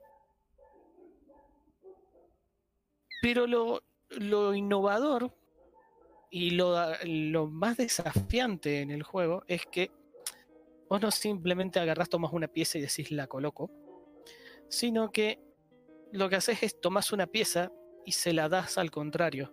Y es el contrario el que la tiene que colocar. Si en ese momento logra generar el 4 en línea, ese gana. Ese pequeño cambio genera una dinámica, una experiencia completamente diferente que es muy importante, bueno, vivir esa experiencia para entender a qué me refiero, de por qué es, ese juego me parece, bueno, muy importante para estudiar. Maestro. Sí, sí, definitivamente. ¿Cuál era el nombre? Rafa? Eh, cuarto, Cuarto. con Q al principio. Lo pueden conseguir casi gratuitamente porque ya el juego como que su licencia venció hace Sí, tiempo ya. Vale, es vale. bastante antiguo. Tiene, tiene sus varios años el juego. Deberíamos Y jugar hay, bueno, hay- hay muchas editoriales que lo hacen. E inclusive lo podés, lo podés jugar en Board Game Arena. Lo tenés para jugar. Ah, Así bien. que Sí, si sí, lo sí. quieren probar, está ahí disponible. Vale. Bueno, ¿qué más se veas? Tú estás un poquito eh, callado. ¿Qué, ¿Qué nos tienes que ofrecer? Eh, otro título de que estaba pensando es. No sé si también ustedes lo, lo ubican. A ver, espérenme. Bueno, eh, pues eh, me gusta mucho esta, esta pequeña discusión. Bueno, no es discusión, más bien este estos pequeños aportes de, de juego y de diseños maestro. Eh, también me interesa mucho eh, cada uno de sus puntos de vista. Vamos a, a saludar a toda la banda de Twitch y a toda la banda de YouTube también que anda por ahí. Somos poquitos, pero próximamente seremos más, ¿no? Ojalá. Entonces, este, que- les quería preguntar que, aparte de, de estos juegos que nos están diciendo, como que, ¿qué título ustedes consideran que les, que les cambió en el momento de que dijeron, esto es diseño de juegos y esto no? O sea, ¿qué juego fue el que les hizo explotar un poco la cabeza y les... eh, un poquito de lo que comentaban antes, pero ¿qué juego fue el que les hizo así decir, wow, esto es diseño de juegos? A lo mejor el juego no está tan bueno, pero tiene esta pequeña mecánica que hace que uh, sienta que el diseño está presente. Kishi. ¿Cuál? Yo, Tsukishi es un juego de mesa que es muy sencillito. La gracia es que vos tenés que conseguir recursos que se van valuando a medida que van pasando las rondas y al finalizar todas las rondas lo que tenés que hacer es vender cada uno de los pescados que tenés vos en el mercado y de esta manera todos comparan la cantidad de plata que generaron y el que más plata tiene gana. Sí, y Está- ese en particular, la, la gracia de eso es que eh, el valor final de cada uno de, bueno, como dijo, lo que estás comprando son distintos tipos de pescados. Y el valor final de los pescados eh, está eh, relacionado con la oferta y demanda que fueron generando los propios jugadores durante la partida. Sí, y eso me Ah, pareció tan volador de cabeza, me pareció tan bonito. En verdad es un juego que me dejó con no solamente un muy buen sabor, sabor de boca, sino que dije, wow, quiero lograr diseños así, porque en verdad fue un juego que cuando lo vi prácticamente que me enamoré. Estaba embobadísima, inclusive varias veces lo he jugado porque siempre me da la misma sensación. Un juego completísimo, con pocas cosas y del estilo que a mí me gustaría hacer. Así que te puedo decir clarísimamente que el juego es Tsukishi. En mi caso, no sé en el del resto. Vamos a escuchar. Eh, ese, eh, si no me equivoco, Tsukishi es un juego brasilero. Si no sí, estoy mal. no recuerdo, es brasilero. Es un chucuto brasileiro. Madre, Es un jogo. Un. Es lo que estábamos discutiendo hace rato, si, si así se le dice a los jogos eh, de Brasil. Brasil. Em, yo tengo uno que les quería com- compartir ahorita.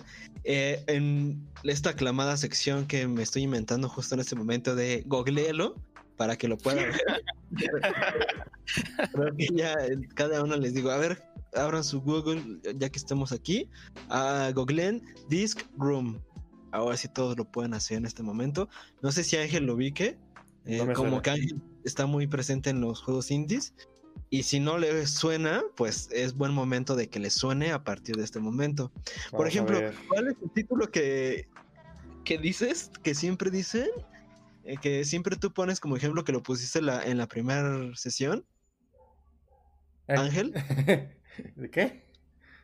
Un juego que siempre habla, y ahorita lo mencionó Rafa Saki, el juego de que siempre hablas tú. El... Ah, la Iguanabi. Ay, bueno, sí, ese es el título que siempre que hablas de él, lo tengo que googlear porque digo, ¿cuál? Pero ojo, eh, ojo, ojo. En mi defensa, en mi defensa, yo no lo, yo no lo menciono. Yo, Eh, no, yo- las yo- dos veces lo mencioné yo yo. le respondo a Rafa cuando lo menciona él. No, una vez sí lo mencionaste, una vez sí lo mencionaste. La primera No, vez, no, Lo mencioné Sí. yo también. Las dos fueron Sí, él. la- las dos veces fue Rafa. y Pasa ahorita que yo lo, lo- lo mencionó Ángel porque yo le pregunté cuál era el juego que estaba jugando porque no me acordaba el nombre. Ajá. Po- porque van varias veces que eh, Ángel nos platica de ese juego, ¿no? O sea, hemos platicado muchas veces Iguanas. y van varias y digo, ¿cuál? ¿Cuál? Porque me suena mucho el nombre siempre. Entonces lo googleo y digo, ah, es este. Y siempre, pero van como cinco veces que Ángel nos habla de ese juego y esas cinco veces lo googleo. Esta ocasión no lo hice porque ya dije, ah, pero bueno, Ah, cada vez ese, que, otra vez. Sí, cada vez que lo digan, lo googlea. Bueno, este, bueno, en, la- en esta aclamada sección de googleelo, eh, les pido que googleen Disc Room. Eh, así, ¿Cómo pues, se escribe? Así disc, Dis- disco. Cuarto de discos. Con Ajá. C. Sí, sí, sí, Disc Room. D Y van a ver la- la- R-O-O-M. ¿Tú ya lo encontraste, Ángel? Sí, sí, ya. Ya está. Ah, ok. Eh, verán que el diseño está muy bonito. O sea, el, el cartoon es un peculiar, es muy, muy, muy peculiar. Y es un título en donde estás encerrado en cuartos. Ahí se ven algunos cuadrados y si alcanzan a ver así en, en imágenes de Google. eh, está padre esta sección porque estamos como juntos. Este, van a ver este cuadro y van a ver que todo el juego son como estos cuadros. Y precisamente, más que un puzzle, es este, primero es un juego de habilidad. Entonces tienes una esquiva y tienes que ir esquivando estos discos. Pero cada uno, cada uno de los cuartos tiene su peculiaridad, forma de salir de él, ¿no? Inclusive, inclusive hay un hay unos cuartos que te dicen y aquí es donde te voy a la cabeza, ¿no? Eh, los llegas al cuarto y, y aguantas y aguantas y aguantas y aguantas y no no pasas no pasas y en el momento que mueres pa, pasas, ¿no?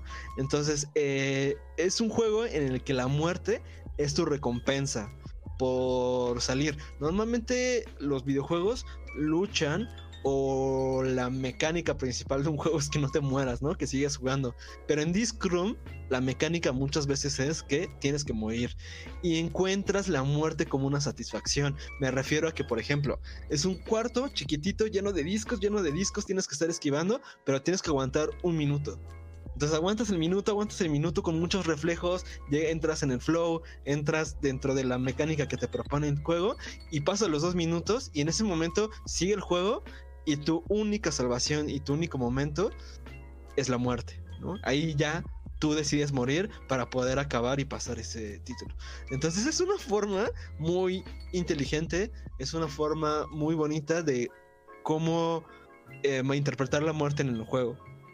Que en otra de las secciones que estamos inaugurando justo en este momento es próximos podcasts que vamos a hacer. Y creo que uno de los próximos podcasts que vamos a hacer es pues sobre la muerte. Y sin duda creo que ahí sí vamos a hablar de Disc Room. Porque pues mucho tiempo siempre he estado buscando juegos que tengan que ver con la muerte, ¿no? Que, que tengan un punto particular sobre la muerte. Y Disc Room tiene una propuesta eh, pues que no te lo esperas, ¿no? O sea, pues cuando está interesante, está, está muy, muy interesante. Entonces, este, ahí chequenlo, vean algún tráiler, vean alguna reseña para que entiendan realmente lo que les estoy tratando de decir con esta búsqueda de la muerte, ¿no? Al final que tu recompensa va a ser la muerte. Y pues algo para que les indique que el juego realmente está bueno, pues está editado por Devolver. Entonces creo que ya con eso les puede dar ahí una este pero a ver, Sebastián, platícanos, ¿qué es Devolver? Devolver es una, eh, digamos, una editorial en el mundo de los juegos de mesa. Eh, es, pero más editorial. La palabra, es, la palabra es publisher, ajá. Sí. Bueno, pero... es lo mismo para juegos de mesa. El publisher es la. Esa, esa, editorial, ¿verdad? Sí, sí. La editorial es. Eh, Equivalente pues a lo mismo. Más o menos. No, eh, pues sí me gustaría decir que es un poco editorial, un poco publisher, porque al final sí, yo creo que, no creo que le metan mano a los juegos como tal. Sí, lo hacen. Eh, ajá, pero no. claro, entonces ya con eso ya es editorial, ¿no? Ya con eso. claro, eh, todos los publishers editan un poco los juegos. Bueno, no todos, pero claro. los indies por lo general tocan un poquito para, más que nada, ayudar a los desarrolladores. Claro, no, porque además imagínate cuánta experiencia no tienen ya estos jóvenes. Por supuesto. Eh, por ejemplo, ahorita estoy viendo una sola imagen que viene como un bundle y está el Disc Room, el Carrion, que es un título que también luego hablamos de él el Enter de Gungeon. Sí se llama así, Enter de... Eh, bueno, sí, este. Gungeon. Pero es que hay uno que es Exit de Dungeon, ¿no? También, que es como para móviles. Y el, Fall Ghost, que también es como para de Devolver. Eh, bueno, entonces sabrán muchos de ustedes que este... Y no, y los que no también, que, que Devolver ya es una... Es digamos, el publisher indie. Es el publisher indie. Pues sí, sí, es como a mí no me gusta mucho tener como estas figuras gigantes como y, alabarlas, pero Devolver está bien chido lo que hacen. Entonces, ¿qué, será? ¿Qué será? Devolver y Anapurna serán los dos publishers más sobresalientes de los últimos años que estamos siguiendo y que seguramente que si tú le estás entrando a los juegos y quieres ver cuáles son los títulos más destacables, al menos en el mundo indie, pues acércate mejor al publisher Devolver y cualquier juego cierras los ojos, le pones un random y cualquier juego que te saque, casi casi es una chulada muy original con algo muy importante. Eh, estoy buscando desde hace rato la palabra, una garantía, una garantía de que, de, que los títulos son muy buenos, de, que tienen algo que no vas a encontrar en cualquier parte. Y miren, aquí hablar de la muerte, ¿no? Encontrar ese momento de flow para que la muerte sea al final tu recompensa, pues creo que es algo medio poético en, los juegos. Y eso simplemente ya lo colocaría como un diseño maestro. Muy bien. ¿Cómo ven? ¿Cómo la avestruz? Bien, vale, vale. Es un, es un juego que no conocía, fíjate, y no, yo tampoco. Y a mí me gusta como medio jactarme de que conozco muchos y esta vez no, no me lo. Y de repente no, sí, y muchos, muchos juegos de repente yo lo eh, hablo y Ángel ahí los, los ubica, muchos, muchos hemos coincidido. Pero sí, este también está medio, no under, pero sí no está en la capita principal, digamos. Sí, sí, me, agarró, me agarró desprevenido eso. Bueno, Qué bueno. Chécatelo, Ángel, te va a gustar mucho. No, sí, ya, Ahí, lo, ahí lo guardo en el navegador para más al rato. Juego que escucho, juego que busco. Eh, Qué bueno. y, háganlo aquí, háganlo aquí. Creo que van a tener aquí, si escuchan a un juego de aquí que lo recomiende alguno de nosotros, pues mínimo van a estar bien chidos. Mínimo. Mínimo van a Al menos los conmigo, que. Conmigo no apunta tan alto. Yo, voy a, yo, yo, a veces voy a recomendar juegos que no sean particularmente buenos, pero simplemente porque tengan algo interesante. Ejemplo rápido. Hay un juego de la Nintendo DS no sé si saben, pero por lo general, siempre que Nintendo saca una nueva consola con una nueva funcionalidad, sacan un juego como una demo de lo que De es su pet. hardware.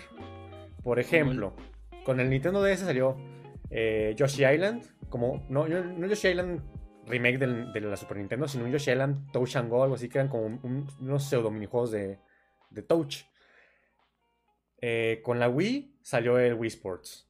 Con la Switch salieron los minijuegos estos que eran como con sensores, que no recuerdo cómo se llaman. Bueno, pues en la DS, Warner Brothers sacó un juego de Lucas, del pato Lucas, que era una demo, básicamente de usar el micrófono, el sensor de este, la cámara, suspender, suspender el DS. Y simplemente era un juego como con 30 interacciones diferentes con el pato Donald. Y es realmente es un juego muy malo, porque no tiene ningún tipo de valor como producto de entretenimiento así. Pero a mí siempre se me ha hecho muy interesante ese juego. Y de vez en cuando lo reviso y es así de. Estaba interesante cómo combinaban las, las diferentes funcionalidades que tenía la Nintendo DS. Y, y, hombre, es una cosa que es un, es un juego que se queda mucho en mi cabeza a veces. A pesar de que es como tan olvidable y tan, y tan indiferente ante la historia. Y este es Creo el que ahí. Creo que ahí tiene que ver algunas cosas como mecánicas que interaccionan bien o ideas que vos decís, esto es salvable quizás, no lo sé, y, simplemente viéndolo aunque sea una vez implementado, uno como diseñador puede decir, ah, ahora se me ocurrió hacer tal cosa y quizás sale un juego bueno de eso, así que cosas como las que estás diciendo Ángel tienen mucho valor, ya que por ejemplo, uno de nuestros juegos, uno de los más queridos y por el cual somos reconocidos acá en Argentina, El zapatazo. el no, O esta vez no. Ok, a ver. Fractalis.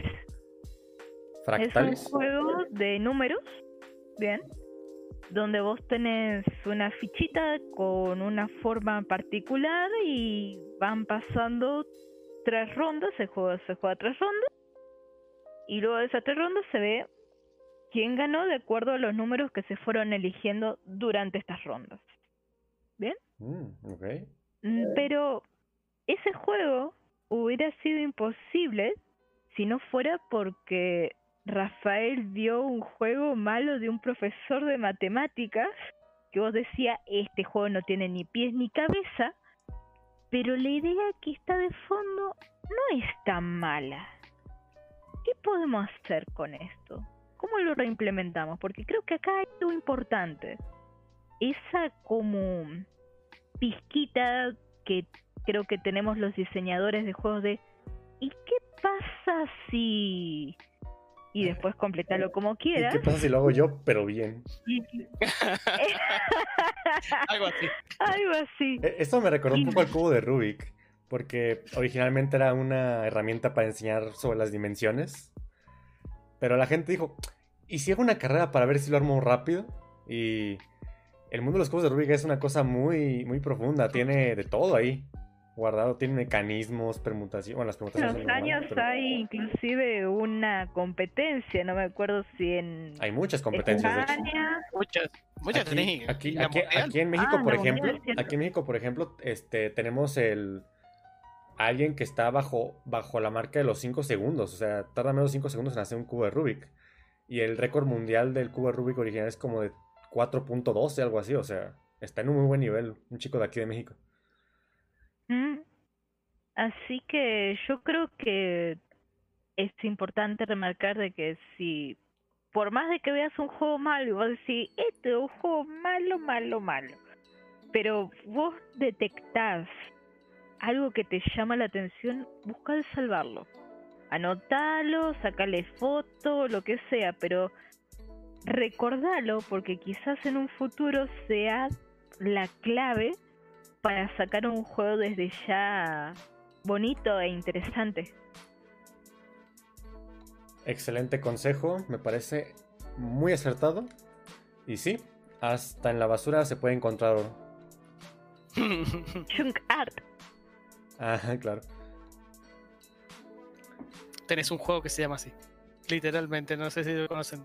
Es un, es un juego de mesa donde la temática es que no sé, a alguien se le ocurrió hacer concursos de arte con basura eh, alrededor del mundo.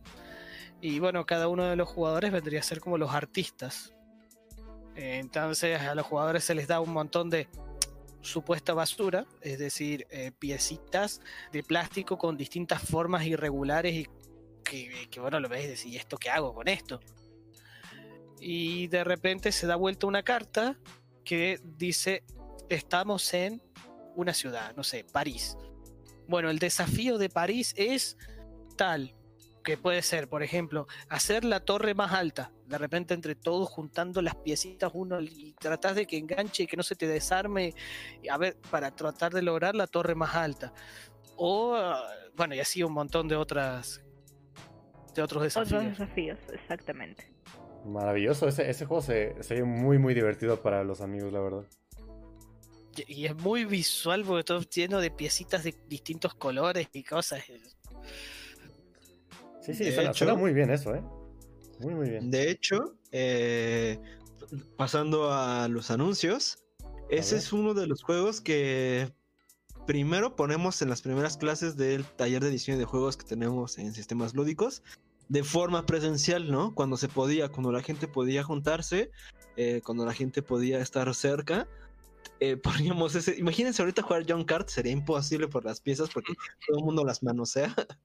Entonces, eh, está increíble ese juego, ¿no? Es, eh, qué bueno que lo mencionaron, porque sí es un título de diseño maestro para personas que le quieren entrar a los juegos de mesa. Creo que, creo que es una lección muy importante de pensar como fuera de lo establecido, ¿no? Porque una persona normal puede ver piezas irregulares sueltas por ahí, pero en el momento en que se te da la guía de, bueno, ahora con esto, con estas piezas sin forma, crea tú algo con forma.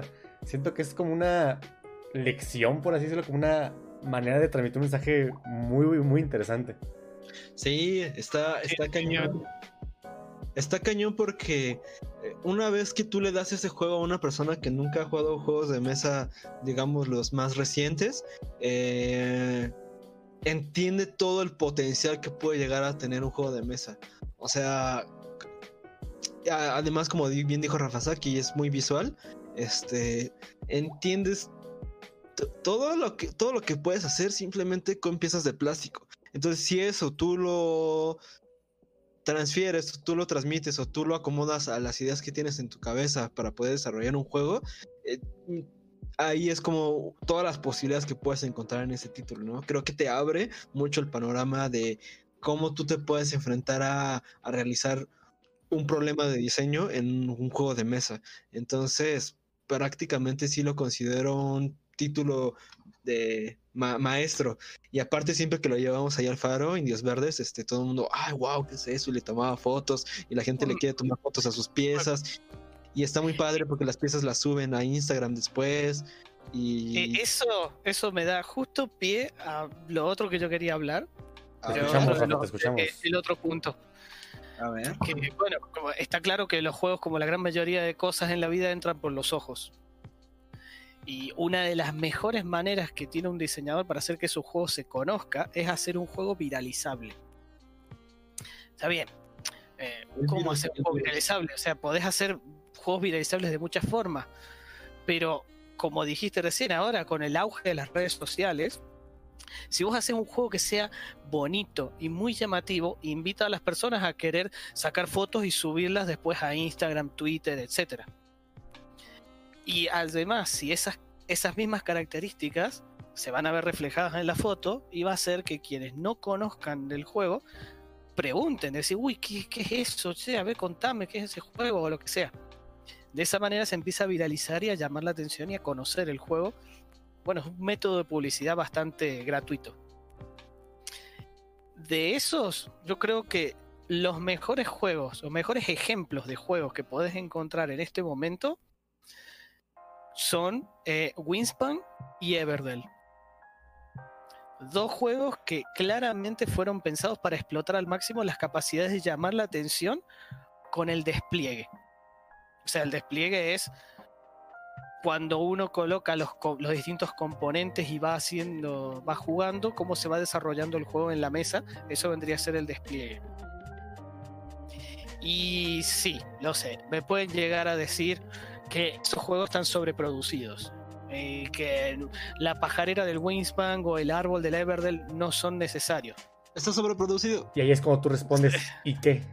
Es parte No, del no. juego.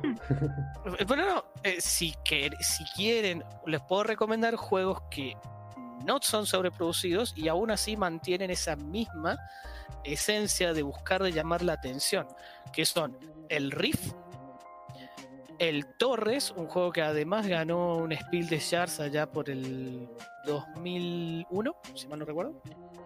2000 o el 2000, 2001, 2000 por ahí. O el nuevo juego de De Beer, el Red Cathedral.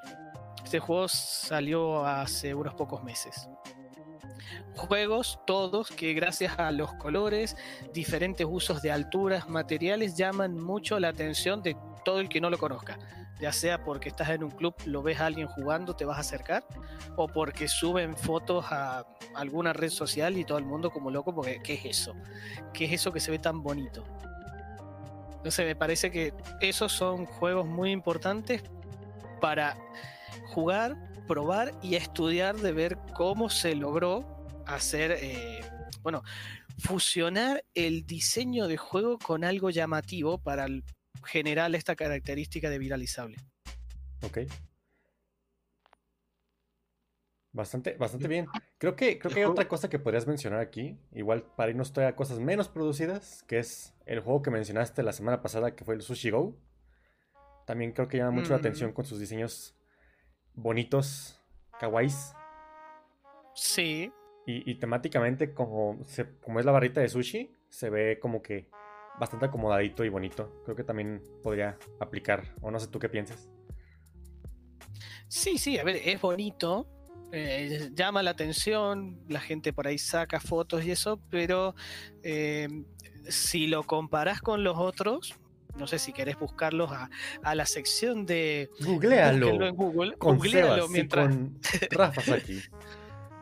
Eh, busca, por ejemplo, el juego de mesa El Riff, o sea, R-E-E-F, y, y vas a ver la diferencia a qué me refiero con lo llamativo que es el juego. O, o el Everdell, con su árbol gigante, que, que está bien, después la gente eh, no sabe qué hacer. Sí, sí, putea porque no sabe qué hacer con el árbol, porque no lo puede meter a la caja, es tan grande que. O lo desarmás. O, eh, bueno, eh, esos son un poco los problemas de la sobreproducción. Pero que es llamativo y bonito para la foto espectacular. Ah, para la foto te asegura muchos likes. Y bueno, ahí tenemos diseño maestro para marketing viral de parte de Rafa Sí, Saki. sí, sí. Definitivamente. Perfecto. A ver, yo quisiera tirar mi tercer y último juego recomendado de diseño maestro. Como pueden ver, traté de saltarme un poquito entre tema y tema. Uno fue sobre diseño de niveles, otro fue sobre acertijos. Y esta vez toca sobre algo que me gusta decir. mucho. No, Ya no sabes. No, no sabes. El tema es narrativa. Y el juego es No sé qué vas a decir. What Remains no. of Edith Finch. Lo que queda de Edith ¿Eh? Finch. Este es un pequeño videojuego catalogado en la sección de Walking Simulators. ¿Qué es un Walking Simulator? Un juego que no es complejo a nivel mecánico. Es básicamente caminar por un pasillo, pero por lo general esos juegos son como la evolución, entre comillas, involución de las aventuras gráficas. Es un juego que reduce mucho el aspecto eh, de comunicación, entonces no hay tanto texto, no hay tantos diálogos como podría haber en una, pero te expresa una historia de una manera pues más en primera persona, más única. What Remains of Edith Finch trata de la maldición de una familia llamada los Finch, donde todos los integrantes mueren de alguna manera misteriosa por cualquier razón que tenga que ser. No hagas spoilers. Eso te lo dicen al, prim- al principio, no te preocupes. Ah, bueno.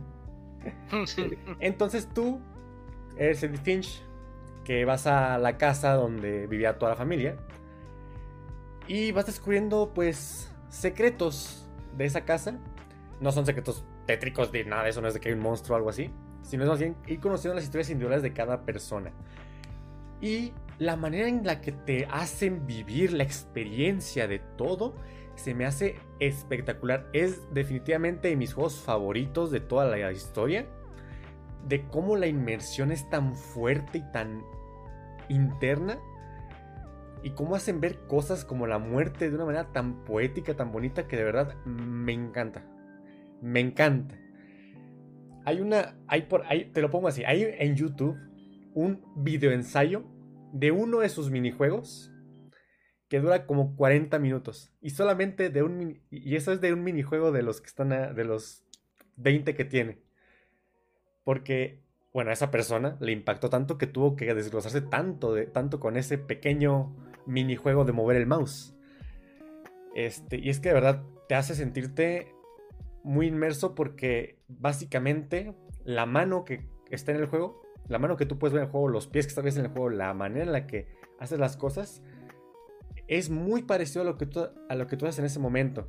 Por ejemplo, en esos juegos en los que para abrir un cajón ocupas mantener el, mouse y jalar manualmente, es una inmersión muy bonita, muy bonita, muy bonita, muy satisfactoria. Sientes como muy tangible lo que hay en el juego. Pues este juego hace eso, pero con absolutamente todo. Y siento que es una clase absoluta y totalmente maestra para explicar narrativa. Bueno, para aprender, para ver cómo funciona la narrativa con jugabilidad pura y dura. Y ahí está, mi diseño maestro de narrativa. Lo voy a necesitar probar. Sebas, ¿era lo que pensabas? Sí. Ah, bueno. Sí. Chao. No, no, lo dije. este, güey, creo que hay que empezar a cambiarle el el título o el género a ese género, ¿no? Eh, eh, ¿Walking Simulator? Sí, güey, porque está de hueva que se llame así. Bueno, pues por ahí, por ahí el youtuber, periodista de videojuegos y a veces persona rara llamada Dayo Script, este, hace no mucho tiempo propuso un cambio de nombre que tristemente no recuerdo bien cómo se le llama. Entonces me inútil mi comentario, pero, pero sí hay una manera un poquito más elegante de llamarlo. Luego la buscaré y les comentaré qué es. Sí, creo que sí había dicho en otra forma o por ahí. Porque sí, cada vez que yo le quiero platicar de un juego de estos y tengo el error de decir es un Walking Simulator, no, güey, o sea, como que no, no, no pega, no pega. Y creo que también merecen un poco más, ¿no? Un poco más que ese nombre, simplemente. Eh, yo me eché hace poco, bueno, no me lo eché, también, ese es un problema mío, también nunca me acabo tantos juegos, pero jugué mucho, este, y, eso lo dejo una pregunta para la próxima clase. Clase. Eh, ¿qué, tanto, este, tú consideras que ya obtuviste la experiencia de un juego, si ya te lo, si te lo tienes que acabar, o si duraste un par de horas, o si llegaste a cierto punto, ¿cómo puedes decir como en una película que ya la terminaste de ver o un libro que ya te lo acabaste. ¿Cómo, ¿Qué pasa en el caso de los videojuegos o juegos de mesa, no? ¿Hasta qué punto tú ya recibiste esa experiencia que, que, a lo mejor el autor buscaba transmitirte? Pero bueno, este estaba hablando precisamente de de cómo eh, tú generas esta experiencia. ¿No, Ángel? Sí, sí. Yo, creo que cuánto tiempo depende mucho de cada juego, ¿no? Claro, yo también pienso eso. ¿qué, nombre le pondrías, Ángela, a este título? A este título. Bueno, a este género, a este género, mm. perdón. ¿Al género Working Simulator? Sí, que eh, para. Métate una horita para que lo pongamos. No sé, se me ocurre algo tipo. Aventuras interactivas en primera persona o algo así. Ok, ok. Porque los walking normalmente son en primera persona, no tiene, este, por lo general se hace de esa manera. Claro. Este, va, va, va, va. Porque justamente yo me jugué hace poco eh, Tacoma. No sé si lo ubicas. Sí, sí, lo, lo ubico bastante. Está bien bueno no, también. No lo conozco, pero. No, o sea, no sí lo conozco perfectamente, pero no lo he jugado. Ah, ok, pues muy recomendado Tacoma también. Es eh, una especie de, de Walking Simulator que en el espacio y tú llegas como que todo el mundo también murió, otro spoiler también gigante, pero te lo explican al principio de la partida y tú llegas a esa nave y se quedan como guardadas los hologramas de las personas que estuvieron antes. Entonces tú a través de grabaciones de esos hologramas eh, ves las conversaciones, ves qué es lo que les fue pasando y tiene ahí un poco de misterio y realmente pues lo único que haces es caminar, caminar y caminar y picar y picar. ¿Por qué no se llama eh, Click Simulator, por ejemplo? Porque ya existen los clickers. Ah, bueno, se Exacto. llame, ah, no sé, este. vi- Y no sé, tener point and click también. Mira, ¿qué te Sí. parece? ¿Qué te parece que le ponemos F, FPN o algo así? First Person narra- Narrative. Narrative. Oh, Suena bien. Suena O, bien. F, o FPWS. Mm. FP Walking Simulator. Sí. ¿Qué es eso? ¿Pero qué es? ¿Cuál? FPWS. First Person Walking Simulator. Claro, pero lo pones con siglas, entonces ya, Y ya parece más, más mucho más elegante, ¿no? Ajá, Claro. sí, ya le, le das un poco de este. De lo que se merece. Sí, porque no, como que no. mm, mm, No pega tanto, no pega tanto. Que se llama así. Pero bueno, como ven, eso fue lo de. Pues esos fueron Yo- yo algunos tengo-. ¿Qué más? Yo ¿Hay tengo más? para hablar de otros. Sí. A ver, Te escuchamos. escuchamos. Eh, yo lo que tenía para hablar acá es de dinámica y tensión. Eso sería que está claro que si alguien sabe cómo va a terminar una partida, no tiene sentido que se siente a jugar, ¿cierto? Ah, ya habíamos discutido eso, ahorita te lo discuto, ok, pero síguele, síguele. bueno, lo mismo pasa si durante el transcurso de la partida, eh, si alguien se da cuenta de que perdió y que no existe forma de recuperarse, eh, muchas veces esa persona pierde completamente las ganas de continuar y se frustra. Ahora, es por eso que la mayoría de los juegos modernos incluyen dentro de sus mecánicas algunas específicas para hacer sentir a los que están por detrás que todavía pueden ganar o al menos que todavía pueden divertirse. Es más, si lo que buscas es hacer un juego que triunfe, lo mejor no es solo mantener la atención, sino lograr que la misma vaya aumentando a medida que van pasando los turnos. Para eso tengo dos juegos para recomendar. Un juego súper clásico, que es el Ticket to Ride. Y un juego más moderno, que es el Pulsar 2849. El primero lo hace de una manera muy simple, y es que el juego inicia con el tablero completamente vacío y libre a disposición de todos los jugadores, pero a medida que los turnos van avanzando, las rutas libres se van ocupando. Cada vez hay menos tiempo para, durar, para dudar. Es, pero es más, eh, es más importante eh, que tomes la decisión rápido de decir, bueno, ah, quiero esta ruta porque si no, alguien te la ocupa y no tienes alternativas.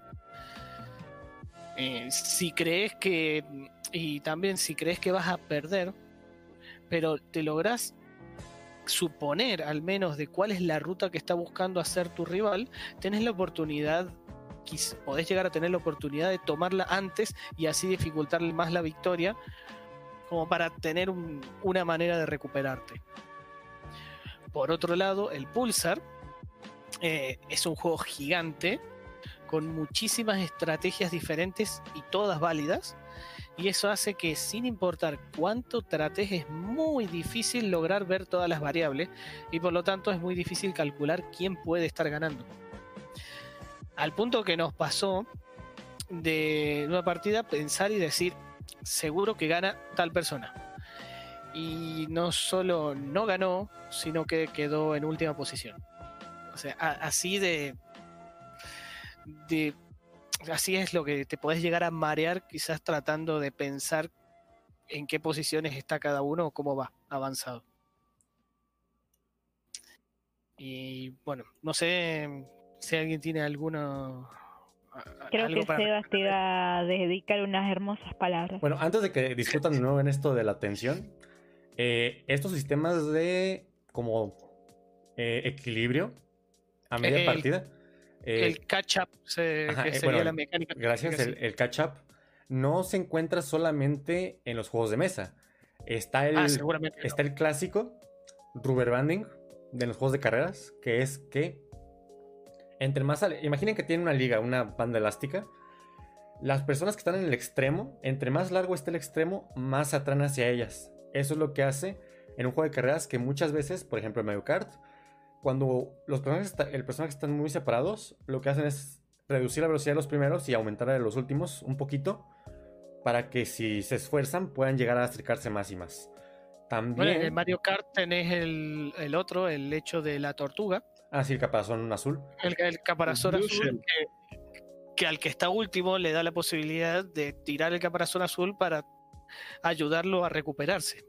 Claro, aunque es, un, eso es algo un poquito más obvio y un poquito más corrompible porque una persona puede estar en último, guardar esa cosa para el primer lugar y se va hacia adelante y cosas así. De hecho, se hace con la bola de cañón.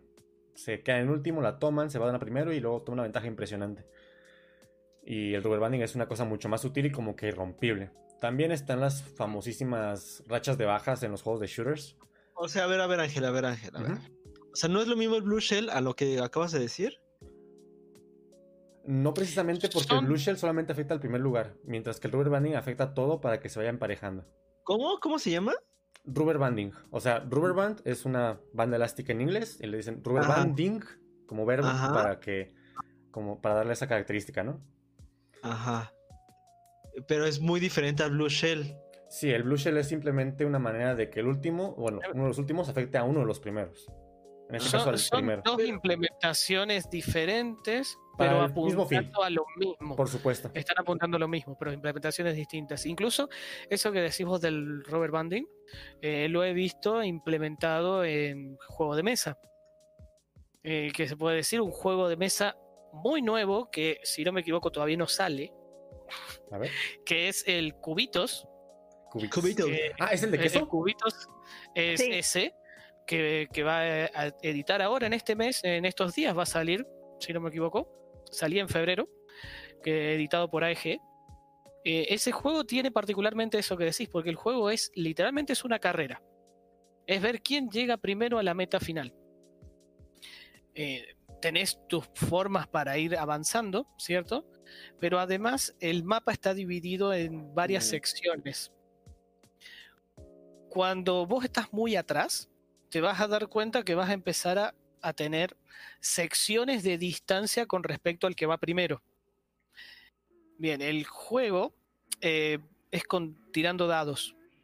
Eh, si conocen lo que son los deck building, donde uno va comprando cartas para ir armando tu mazo, esto hicieron más o menos lo mismo, nada más que en lugar de comprar cartas para armar un mazo, vos compras dados para armar un pool de dados y con eso vas jugando. Cuanto más atrás quedas, empezás a tener eh, eh, como estar a, a secciones de distancia con respecto al que va primero, empezás a tirar más dados. Y cuanto más atrás, más dados tiras. Así que sería básicamente una implementación de. Es bueno, de básicamente una traducción literal. Sí. De hecho, yo estaba pensando en algo parecido para mi juego de mesa. Eh, le quiero dar un poquito más de toque euro. Bueno, poquito, poquito. Entonces estaba pensando en poder hacer como pequeños bufos a tus dados y esos bufos se consiguieran como por orden de elección. Entonces el último lo escoge, el que va en el último lo escoge primero y van dejando como que el menos óptimo al, al último, al primer lugar. Y así tal vez se ve un poquito más interesante. Mm, Puede ser, puede ser. Es como idea, obviamente hay que pensar mucho más, pero. Pero sí. Igualmente, las mecánicas de catch up en sí creo que podríamos hablar tranquilamente todo un podcast acerca de cómo se implementan, dónde están y cosas por el estilo, porque son tan delicadas, Sí, claro, tienen que ser Sí, muy merecen. sutiles.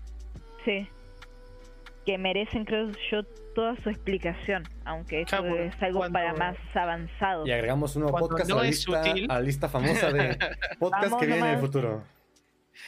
Claro, porque cuando la, la implementación no es sutil, te podés llegar a encontrar con eso que comentaste de abusos por parte de los jugadores, o sea, abusos legales, Sí, como lo del cañón que comentaste Sí. y el, el caparazón azul.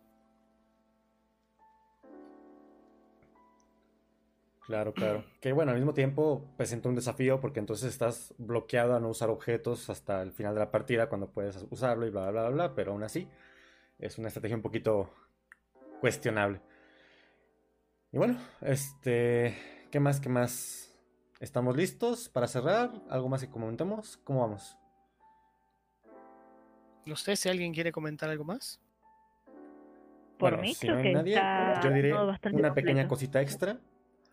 Este, yo comenté juegos que son para apreciar como diseñador. Ahora quiero dar unas, una pequeña sección extra que son juegos para aprender cosas a nivel técnico. ¿A qué voy con esto? Yo expliqué cosas un poquito más subjetivas, un poquito más artísticas, como decir la narrativa, puzzles, diseño niveles. Bueno, pues ahora, ¿qué tal si alguien quiere aprender un poquito de programación? ¿Qué tal si alguien quiere ponerse literal a diseñar niveles? O quizás empezar a hacer un game design, un prototipo suelto. Entonces todo esto puede crear con un par de juegos. Voy a dar unos pocos ejemplos. Para practicar diseño de niveles existe el famosísimo y reconocido Mario Maker. Esto no es una práctica nueva, ya se han hecho con los Kaizo, con los, hay, hacks del Super Mario World original para hacer otros niveles. El Super Mario Maker está muy bueno ya que te permite, te da todo masticado, te da todo muy bien procesado para hacer las cosas y crear niveles. Incluso hay gente que ha sido contratada en base a los niveles que han hecho en Mario Maker. Una alternativa a Mario Maker, si alguien no tiene una consola de Nintendo, es uno que se llama Levelhead, eh, cabeza de nivel. Es un juego hecho por una empresa de tres hermanos, si mal no recuerdo, muy bonita, me gusta mucho.